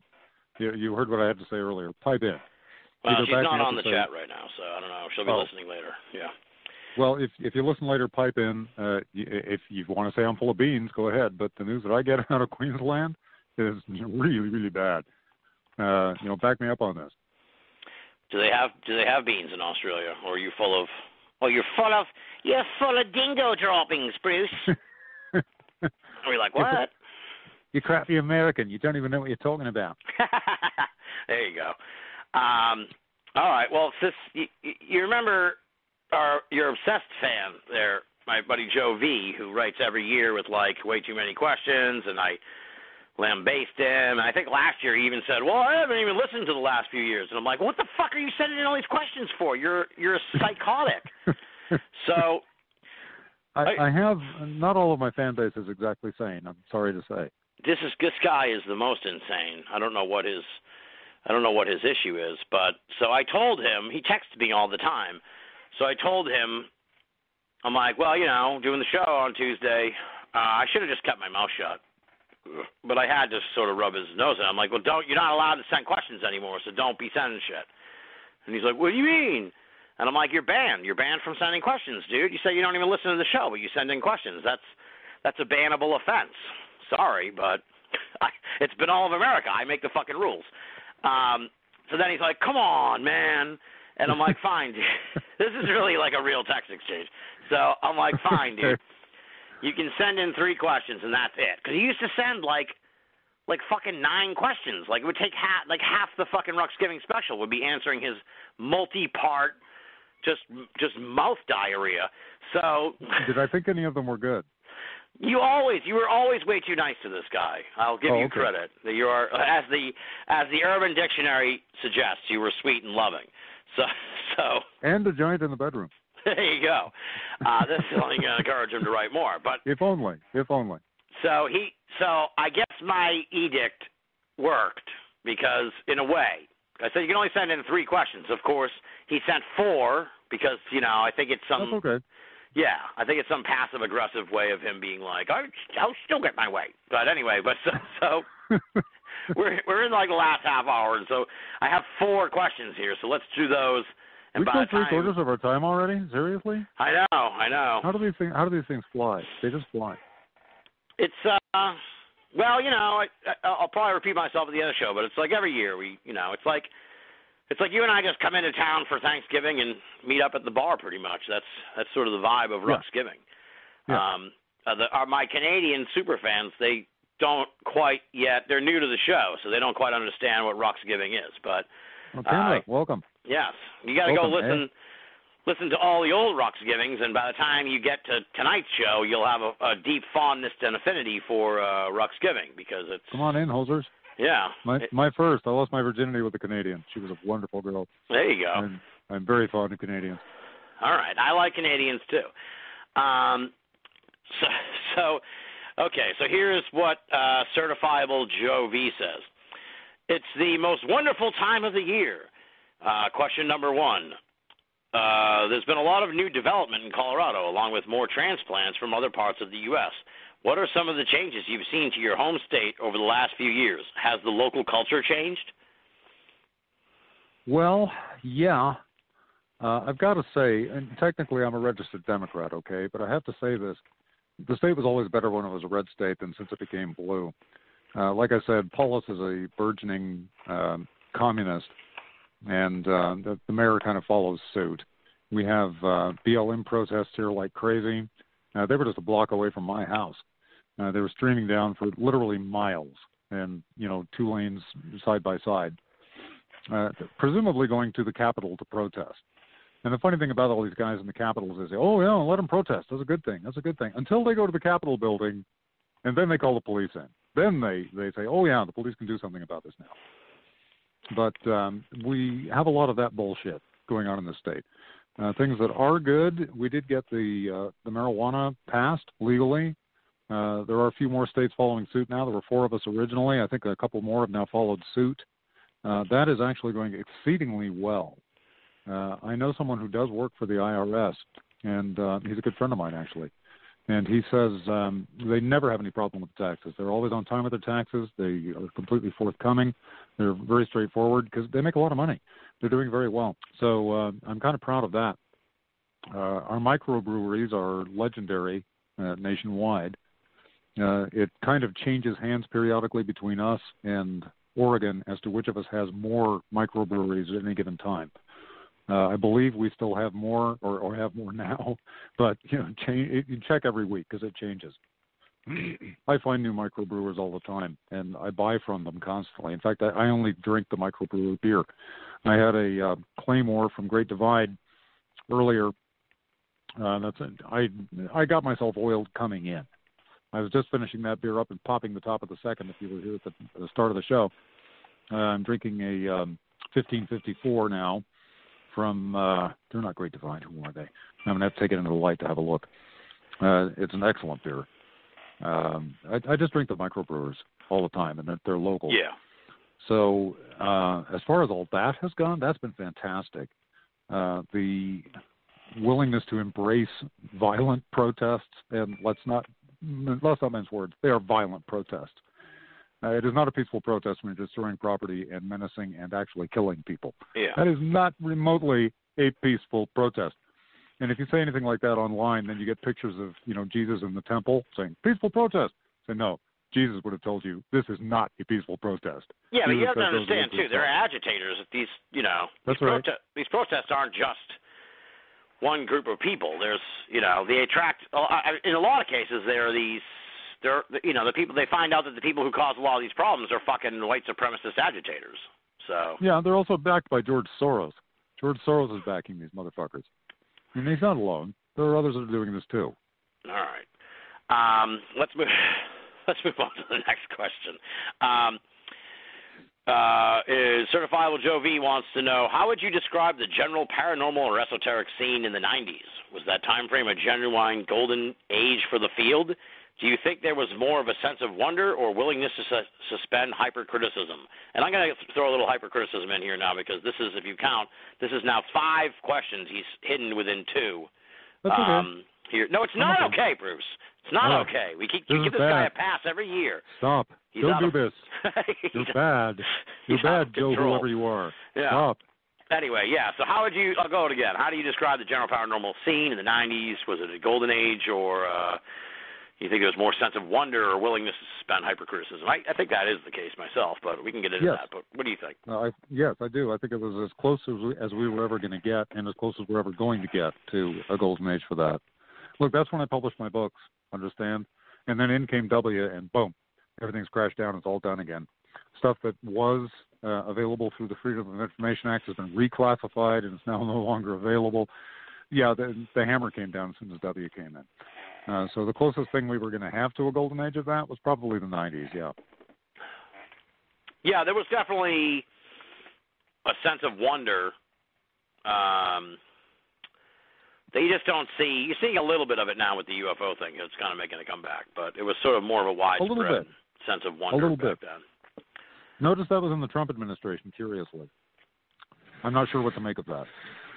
Uh, I would suggest lack of oversight. I think whoever whoever's working the UFO story within the government probably like didn't have to. It was probably kind of freewheeling. That's my theory, but I'm sure other people will say, no, no, no, this is all calculated and shit. But it's like, ah, well, we'll see. We'll see what happens.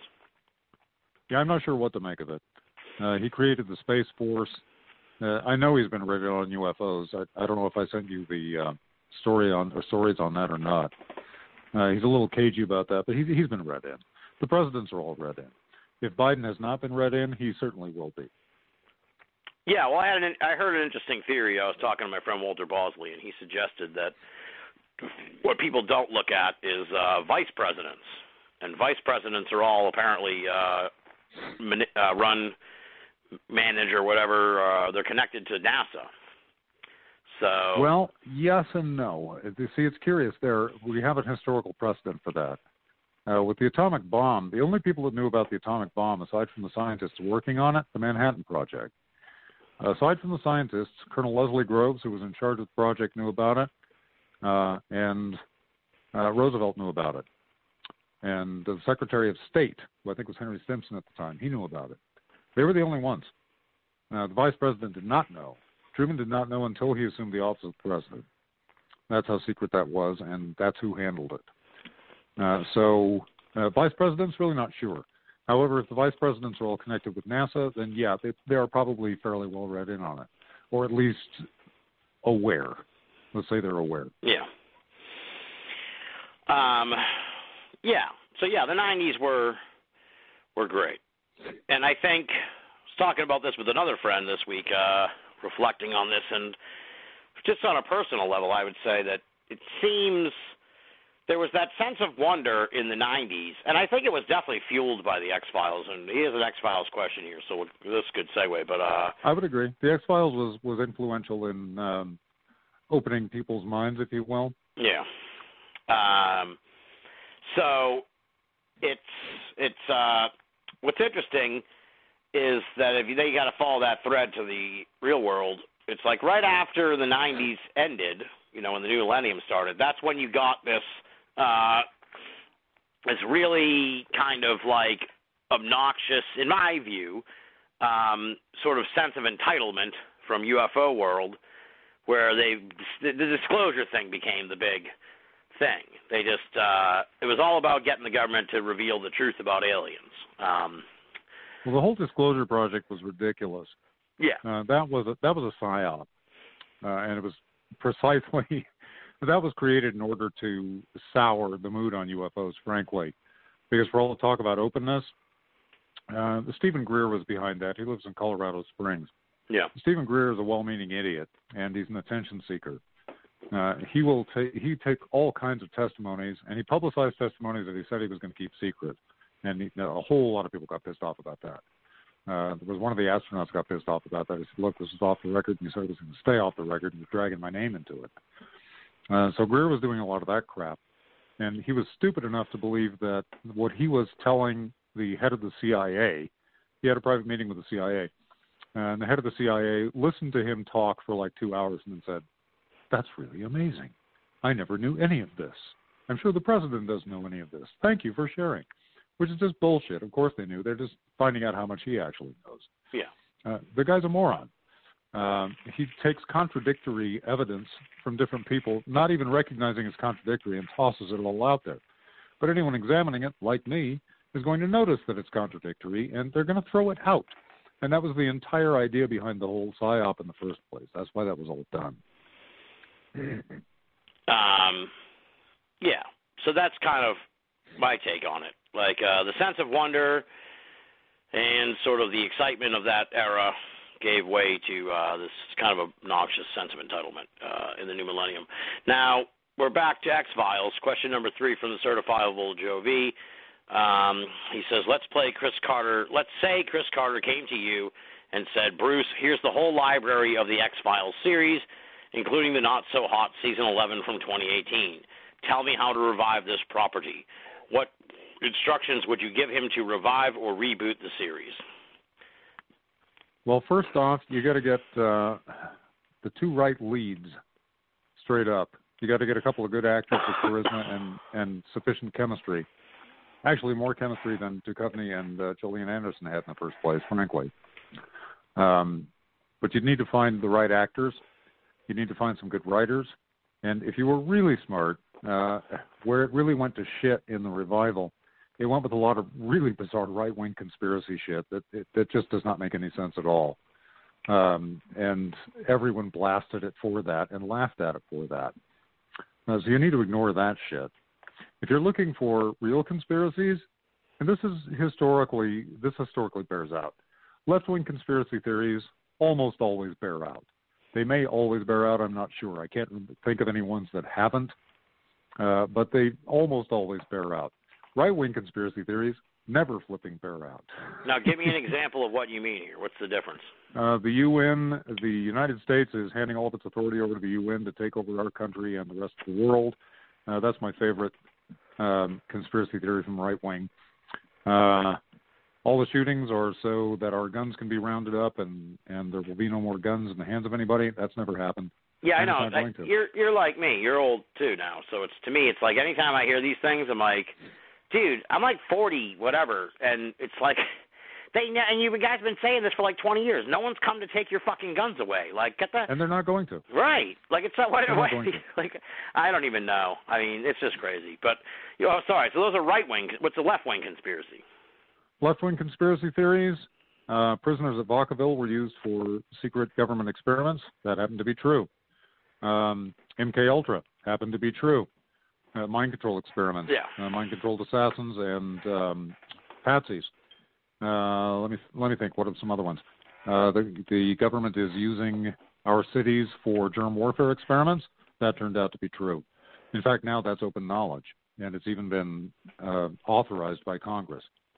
Uh, yeah, those all turned out to be true. And there are numerous other ones. Those are just ones off the top of my head that I can toss out and say, yeah, they're all true. Yeah. All right. So that's your advice on reviving the X Files. Yeah, if you're going to go with the conspiracy theories, go with the smart ones. Yeah. uh, when you throw out idiot shit, it, people people know idiot shit when they hear it. Um, you don't want to do that. That and even the original X Files went a- little crazy sometimes. I thought their entire myth arc story was just nuts.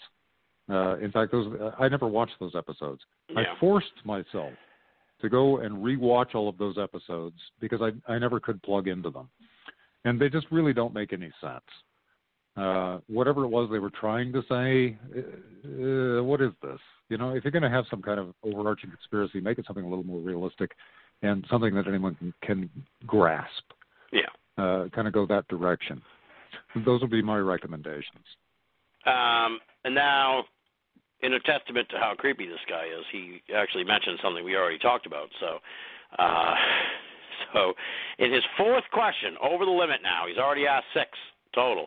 Uh, his fourth, Bad, bad questioner. yes, his fourth official question is uh, what are uh, what are some of the local brews you can recommend uh, you can recommend to the audience? Seems like Colorado has a very robust and diverse microbrewery scene. It's like he's listening to us. It absolutely does. Yeah, Uh, just about every. Hold on, let me finish his little fucking Yeah, yeah, his sure. little wine. Just about everything in Massachusetts is a damned IPA. So he says, I'll be enjoying a Samuel Smith's Brown English Ale tonight. So pretentious sounding. Hope you have a fine brew in hand, Joe I do. Uh, that 1554 I was talking about, that's New Belgium. That's one of my favorites. Uh, that's a dark lager. The uh, Claymore I already mentioned. Uh, those are my two favorite beers. yeah. Now the Claymore is Great Divide. I believe that's Colorado too. And um, there's another one I just tried. It's uh, Cerveceria is the name of the company. They're new. Um, it's a Mexican company, local Mexican company. Uh, they make a nice stout uh, called a churro.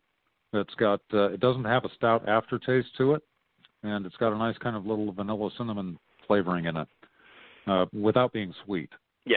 So, you know, those are currently my three favorites, but definitely the, the Claymore and the 1554, uh, which again are a Great Divide in New Belgium. Those are those are my two favorites.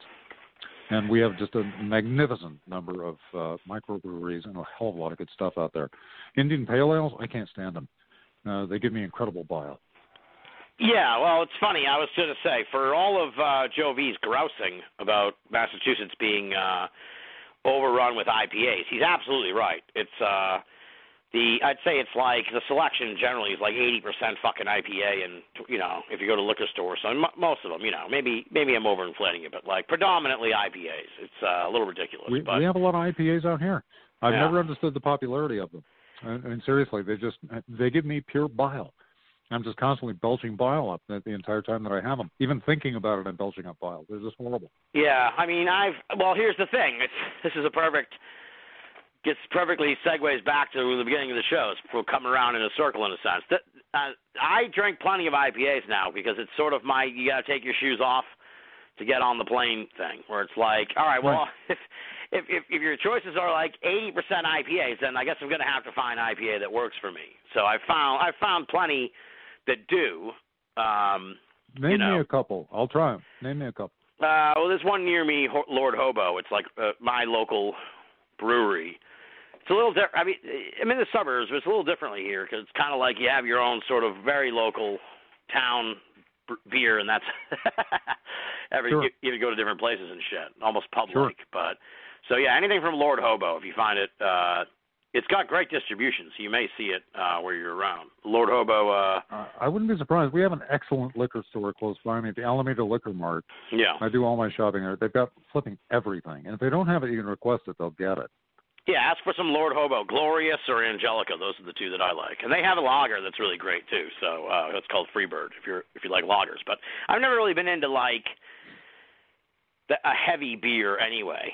So to me, it's like I mean IPAs. They're they're I don't know how you describe them. They're kind of like fruity in a way. They're kind of like uh, citrusy. The real difference, the real difference between IPAs and like lagers, uh, IPAs are very heavy on the hops. They've got practically no malt, if any.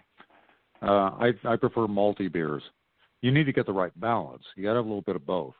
Uh, but I prefer mine a little more on the malty side. And hops just, just oh, they give me bad bile. Yeah. Just awful. Well, yeah, that's so I've come to sort of adopt IPAs out of out of necessity.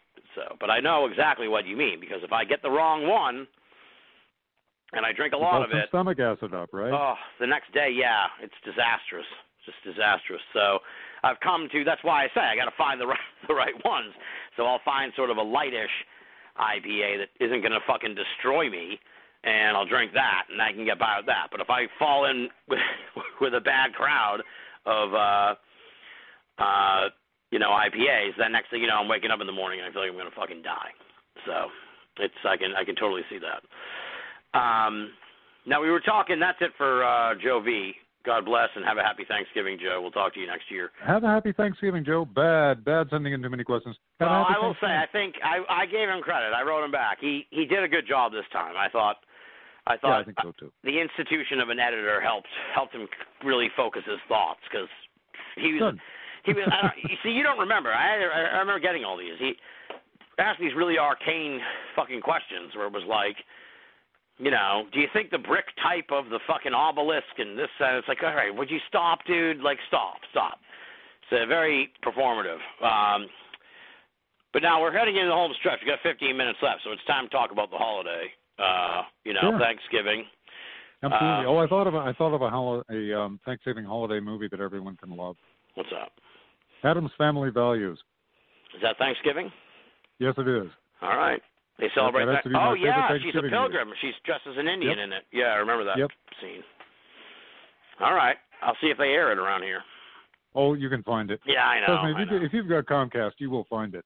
If you've got Comcast and you cannot find something to watch any time of day or night, any day of the week, any time of the year, there is something wrong with you, not with Comcast. They've got plenty of stuff available, believe me.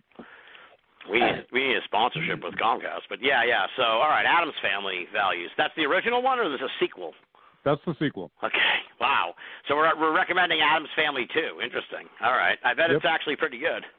Oh, that's I liked excellent. the original when I saw. Uh, you know the the original. They're both I, I, good. Yeah, I like the They're first. both good. I think the second one's actually better, but they're both very good. Yeah. Um, now we talked about I talked about earlier some you know good things about the pandemic, not necessarily like oh thank thank God this happened, but What a nice pandemic. Yes, I haven't seen a pandemic like this in Yeah. several years. where well, yeah where instances where shit actually fell on the interesting side or the uh well anyway the I was wondering this uh leading up to tonight's show. I looked into it a couple days ago because I I had heard conflicting reports. So as you know, I'm a huge die-hard fucking Macy's fan, Macy's Parade fan. Yeah. So I will be getting up on Thursday morning, probably at eight o'clock. Have a couple cups of coffee, maybe.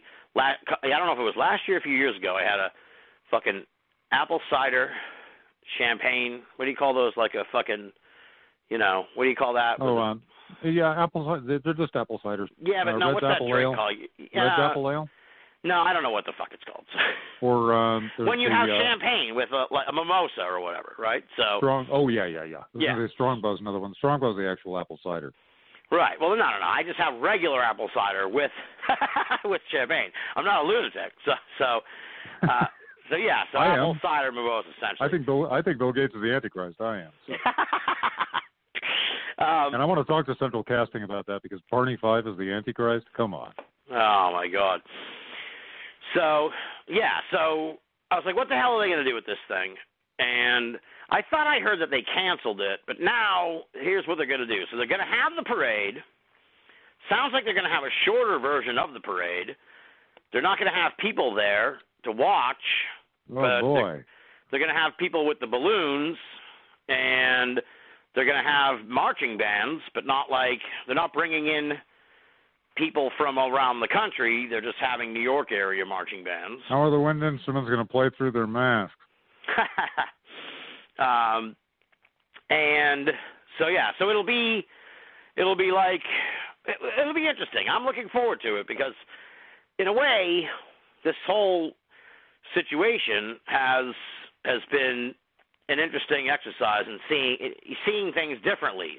People have had people like movies, uh, you know, the cinemas, movie companies or whatever, studios, they had to adjust. Now we're getting movies at home. And it's like, There is that. When, this, when all this when all this bullshit first started, and it is bullshit, I did see that maybe some positive things could come out of it.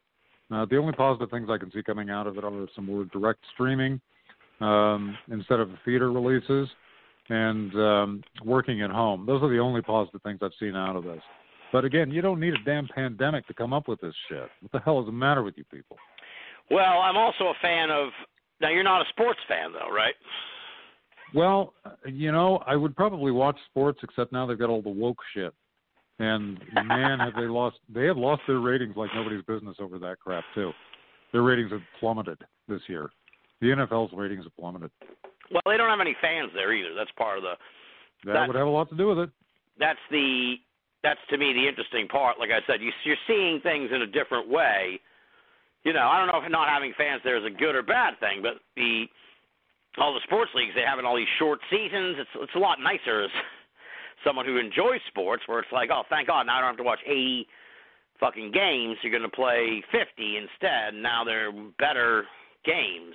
This is much better. So I'm, I'm in favor. Well, if that's the case, then more power to it. But Yeah. again, they didn't need any kind of panic demic to come up with that shit. No, no, no. Well, they only have all those games so they can make more money. So, you know, to me, it's like just not have as many games, please. Be much better. But so, what are you what are you going to do on Thursday? I am going to Westminster, uh, where I'm going to have a Is that where they have the classic? Thanksgiving dinner. Uh, Westminster is one of our Westminster is one of our suburbs. Okay. Uh, they're a northern suburb. I'm in the eastern suburb. Uh, it's about the same commute that I have going to work in Commerce City, so about a 20 minute drive. Uh, I'm going to go to Westminster to be with one of my best friends and his housemate and uh, his younger daughter and possibly her fiance. I'm not sure if he's coming or not. So it'll be four or five of us. We're supposed to limit ourselves to six, like the police are going to go knocking door to door. We understand you have chosen your basement. We want to see. Uh, you know, we're we're going to have like five of us, and uh, we're going to have a classic uh, turkey dinner with all the trimmings, and it will definitely be sweet potatoes. I cannot have a Thanksgiving without yams, and uh, we're just going to have a lot of fun. They, by the way, uh, his housemate, my friend is Matt. Uh, his housemate Jason uh, works the COVID unit in Westminster Hospital. Um, he came down with he tested positive for COVID uh, three weeks ago. Uh, they gave him absolutely nothing to treat it. They just said take a couple of weeks off. He took a couple of weeks off. Uh, he did have uh, the loss of taste for a while. I'm sure that's probably come back by now. I'll find out Thursday. Um, and he was mildly sick. I don't think he even threw up, but he was, you know, he had some muscle fatigue. Uh, and Matt didn't have any problems at all. He had uh, this was before either of them knew they had it. Uh, he had um, a headache for a couple hours the night before uh, and felt a little queasy, but he didn't throw up and he went to bed. Uh, got up feeling just fine the next day and he's been fine since. But they're well past the window of contagion, and I guarantee you they'll have everything wiped down when we go there. Aside from which, I'm frankly not worried about it in the first place. Uh, but in any event, that's what I'm doing for Thanksgiving. All right. Sounds good. Uh, I'll be uh, doing what I do every year, sitting here on my couch, pretty much watching uh, watching TV. I'll be watching two movies uh, on the HBO Max. Uh, one is called uh, American Pickle. It stars Seth Rogen. Came out this summer on HBO Max. It's what caused me to lose my shit earlier uh, because it came out like in July and I couldn't see it and it looked interesting. And uh, I have HBO. I don't have to go over all that again. so the premise is that uh, Seth Rogen's great grandfather or grandfather or whatever was uh, uh, worked at a pickle factory, fell into the vat of pickle juice, was pickled, kept alive for a century, woke up in 2020. Um, and then uh, now him and modern day Seth Rogen are, you know, uh, coming to grips with this wacky situation. So Sounds fun. yeah, it looks really good. Trailer looks good. Um, Sleeper? Woody Allen. Nah, I don't know about that one. Is that new or Oh, is that? tons of fun. Oh no, no, oh, that's is that kind of similar plot or something? It was 1970s. Woody Allen is some technician who ends up uh, accidentally cryogenically frozen for decades, Ah, and he wakes up in the um, future. We got you know androids running around in the future, and uh, there's this dictatorship. No one realized that the dictator isn't even alive. He was destroyed in a bomb explosion, but they have his nose, so they want to clone him back. oh wow. And um, Woody Allen ends up accidentally becoming like one of the heads of the rebellion against all of that. It's very funny. Interesting. When did this come out? Oh God, 1970. Oh wow. I gotta look this up. I've never heard of that. Sounds like a funny Oh, movie. it's a very good. It's a very good movie. Yeah, interesting. Um, yeah, so that's one movie I'm going to be watching. I'm going to be watching that D.B. Cooper documentary I was talking about, and then uh, there's also a Melissa McCarthy movie. I'm a big Melissa McCarthy fan. Uh, she, She's very funny. yeah, and uh, she's in what looks like a romantic comedy, which I'm not a big romantic comedy fan, but she's pretty funny in it. And all her movies really turn out to be romantic comedies. Like in the end, she always hooks up with some guy she meets along the way, and they fall in love. So uh, but she's hilarious along the way, which makes it a fun movie. So, yeah, and she's the premise of that is like somehow uh, this will be really interesting. Like an all-encompassing artificial intelligence, you know, artificial intelligence has come alive, and for some reason it's chosen her to test some premise it has about the human race and love, uh, and that uh if it you know if she if it if she, if she doesn't fall in love or whatever i think it's the premise. I you know i haven't uh, only going by the trailer. Um then then you know he'll it'll destroy the human race. So it's like a weird romantic comedy mixed with like uh sort of a comedic a comedic uh actiony situation not unlike you know your miss congeniality type movie. So Huh. yeah that could be interesting. She's always funny so just depends on the material and the characters around her and shit. Yeah, sounds good. Did you ever see that all lady Ghostbusters movie? Yes, I did. Uh, I I feel bad for it. uh, this whole business of you know trying to force all female casts into what used to be male things. Why? It, it's like having a, a black 007 and a female black 007. It's like you do know who your core audience is, right? And who James Bond is. Uh, if I were to staff The View with nothing but white men, do you think that its former audience would watch it at all? Do you think any audience would watch it at all? So I kind of Yeah, I didn't and- quite get that. You Oh, know, it's not- it it's felt not a bit bad too movie. on the nose. Like I would have been, you know, uh, I don't necessarily have a problem with an all lady Ghostbusters, but it's like why. Like why do you, why does that need to be a thing? Like it should just Right. be like have It's- two it's an dudes okay and two movie. ladies. Why not? You know, and I'm not saying you know just like It's it an okay was, movie. Yeah, and the I- other part, the, the part of the movie that I didn't like was that had nothing to do with uh the core cast being ladies, but like it was that they like if they just tried to like do the Ghostbusters story from scratch, like it was out of canon, and it like didn't it just didn't make any fucking sense. It was like, wait a minute, so there were no Ghostbusters in this Yeah. Universe, as far as I can tell, I mean, I'm pretty sure I, pretty sure that's what I took away from the movie. That it was like that that it existed in a world where the Ghostbusters hadn't started, from what I can remember. Oh my God, they're already calling time on us. I know she's tough, but we can go a little bit over. But I got to wrap it up after real quick because Oh yeah, cool. It's all right. Shit. It's all good. It's all good. Um, yeah, so that was my my gripe with Lady Ghostbusters. But the new one, talk about movies you want them to fucking just get out at home. uh, the new Ghostbusters looks really good. So I'll I'll check it out. I actually liked the new Charlie's Angels. I didn't find anything woke about it at all. All the criticisms of it are legitimate, but I I liked it. I thought it was very funny. I was glad to see Kristen Stewart get a chance to be funny for a change. yeah, I heard that's actually pretty good. So uh, I I'll loved it. Check it out. Uh, so we're winding down here. I want to thank Zach Copley and uh, Chris and Danielle from We Have Fun. That's our Canadian crew uh, for tuning in and joining us on the live show. Uh, yeah, so that's about it. I'll be watching the parade, watching those movies, watching the documentary, barely leaving the couch, probably for like three days. Cause I, I don't know if I'm going to be able to watch all that Cool. shit. Let me know if. Bullwinkle is in the in the Macy's parade. I don't like Bullwinkle very much. You don't like Bullwinkle? No, he's in a commercial, a Geico commercial or something, and every time I see it, I'm like, "Fuck, fuck off, Bullwinkle. You're not even." Yeah, he just annoys Oh, me. he was he was great back in the day. He Back in the day, I'm sure he was. I'm sure he was good. I just find him like annoying. Not just him, but like Casper, like all these, all these. No, I mean they ruined Bugs Bunny for God's sake. Bugs Bunny's PC now. Can't have that. All right, Bruce. Well, I want to thank you, man. Ten years. It's been crazy. If, if you're down, I'm down for number eleven. So we'll, we'll Absolutely. Yeah, we need to. Get, there's a lot. Feels like there's a lot hanging in the balance here as we go into the next year. So hopefully, like Hold I our said, we'll- predictions. Hold our predictions. You- You can you can laugh at me or you can say, "Hey, you were right." all right. Yeah, we'll see. You know. Um.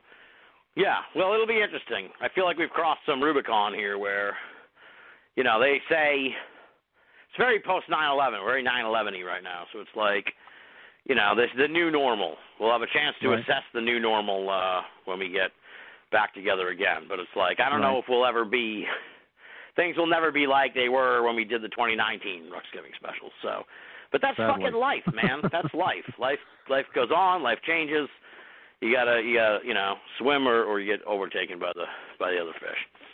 So, you know, we'll see what happens. You there, Bruce? Yeah, I Oh. I thought. Well, I want to thank you, man. I appreciate it. I'm going to sign off to the audience now. You can stay on if you want. Uh, oh can- yeah, I I thought there was this moment dead space, and I thought, oh, that was our cl- cutoff right no, there. no, no. I got to like. All right, you just. All right. I don't really have much to say to the audience. I want. I hope they all have a, a great Thanksgiving. Um, oh yeah, by all means, everybody have a have a, have a happy happy Thanksgiving despite all the bullshit, and uh enjoy yourselves. Have fun. I'm Yeah. thinking of you. Yeah. Have a great Thanksgiving. Uh, the folks who are longtime listeners probably wondering, like, okay, now you said Ruxgiving. Uh, and I want to thank everybody except for like two people who wrote who didn't. Two people who wrote to me. Those are the, I only got like two emails this year from people who were like, "Is there going to be a Ruxgiving?" It's like, dude, this is like fucking ten years, man. Like, like if you if there wasn't going to be a Ruxgiving, I would have told everybody by now. So of course. Um, oh yeah, and, and Lauren Coleman, thanks for giving me a laugh. exactly. There you go. And, Happy Thanksgiving and Rux man. Kiefer, whoever that is. Uh, we'll find Look forward to meeting you whenever we meet. Um, so yeah, so you're you're probably wondering like, okay, what, when are we going to hear from you again, and all? So, I mean, I will say that uh, I don't know what happened after I finished up the Summer of Strangeness uh, in September. I kind of fell into like an autumn of laziness, and I haven't quite quite emerged from that yet. So uh, I wouldn't, you know, tonight's not the kickoff of the Winter of Weirdness. Um, I'm not going to be back next week, so uh, I haven't really decided when when we'll be back or anything like that. So, you know, we got another holiday coming up uh, at the end of next month, of course. Well, two, uh, Christmas and New Year's. So and I'll be back. Friedman.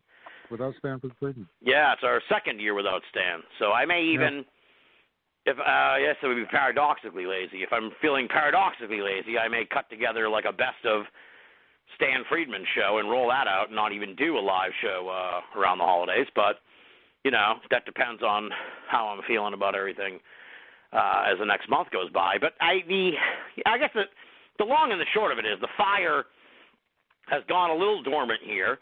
Um, but all it takes is sort of an evening of a few beers, maybe an evening like tonight, um, where I'll sit down and kind of start thinking about, okay, who do I, who do I want to talk to? Let's do this. Let's get started, and then it'll be off to the races.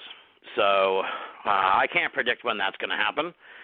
Um, but if I but if I was foolish enough to do so, I would suggest that we'll probably do a couple of episodes in December, and then really, if we're going to do a winter weirdness, and I would like to, it'll probably start in January or start when winter fucking starts. So I think I my OCD wouldn't allow me to start the winter weirdness, uh, even though Thanksgiving is kind of technically the unofficial. It's like the Labor Day of winter, or We got winter here. You can Memorial. Day. We got winter here. Yeah, we had snow here on uh, Halloween, so it wasn't wasn't that bad. Um, but yeah, you know how it is. Uh, so yeah, so that's the that's the gist of it. And for the people who are really hardcore listeners, you will notice that I have not left Blog Talk Radio yet. That's how lazy I am. When I left, when I ended the Summer of Strangeness, I said we were probably going to switch to a new streaming service because Blog Talk failed me over and over again. Uh, to their credit, they've done all right the last two weeks here uh, in November for our two specials. Um, but that's how lazy I am. I haven't even bothered to go look into this shit. So, uh, but like I said, the spark will come when it comes, and uh, then it'll be off to the races. So sit tight, be patient, follow Binnall of America on uh, Facebook, on Twitter, uh, and of course go to the Binnall of America website. Uh, I'm pretty late to update when shit's happening, so uh, you know, chances are uh, Tuesday or a Friday. I like the Friday slots. We'll probably stay on Fridays. But just check in every random Friday afternoon, and if there's going to be a show for launching Winter Weirdness, it'll be uh, you know some Friday, and uh, then I'll have more information for you then. So that's it for the listeners. Thank you all so much again for listening. Thanks to Zach Copley as well as Chris and Danielle from We Have Fun. Uh, and thanks to all the folks who listened live, and thank you to all the people who are listening now on the uh, MP3. Hope you all have a fantastic Thanksgiving. You'll definitely be hearing me for, uh, before the holiday uh, in December, before Christmas. Uh, we'll have some kind of Christmas special. Um, but aside from that, I, I you know, not not next week. So, so be safe, have fun, uh, enjoy all the food and the festivities, and relax and. Uh, you know, and give thanks. And you know, thank thank you to all. Thank you to Bruce first of all for doing this ten years now. It's pretty fucking cool that we have I'm looking built forward this. to the 11th. Looking Yeah. forward to the 11th. It's pretty cool, man. I really appreciate that you've become such a big part of the All America family here, man. And um and like I said, people listen to this shit like you know they were listening to this just now on their way to their grandmother's house or uh, I making love it. making I, pies. I wouldn't miss shit. it. As long as everybody wants it, I'm, I'm here. Exactly. Well, they're going to keep wanting them, I'm sure. And uh, you know, and thank you to, and thank you to, uh, you know, thank you to all the listeners. You guys are awesome. So thanks for coming along on the ride, uh, the longtime listeners, and of course the uh, folks who uh, just came along recently. You guys are the best. Uh, I think that's it. So until next time, don't hang up, Bruce. I'm not. I usually happy don't have Happy Thanksgiving, everybody. Happy Thanksgiving, folks. I usually don't have a co-host at the end of the thing, so it's kind of nice. Um, I'm drunk. You can think I'm crazy. All right. On that note, happy Thanksgiving, everybody. We'll talk to you soon. Good night. Senhor.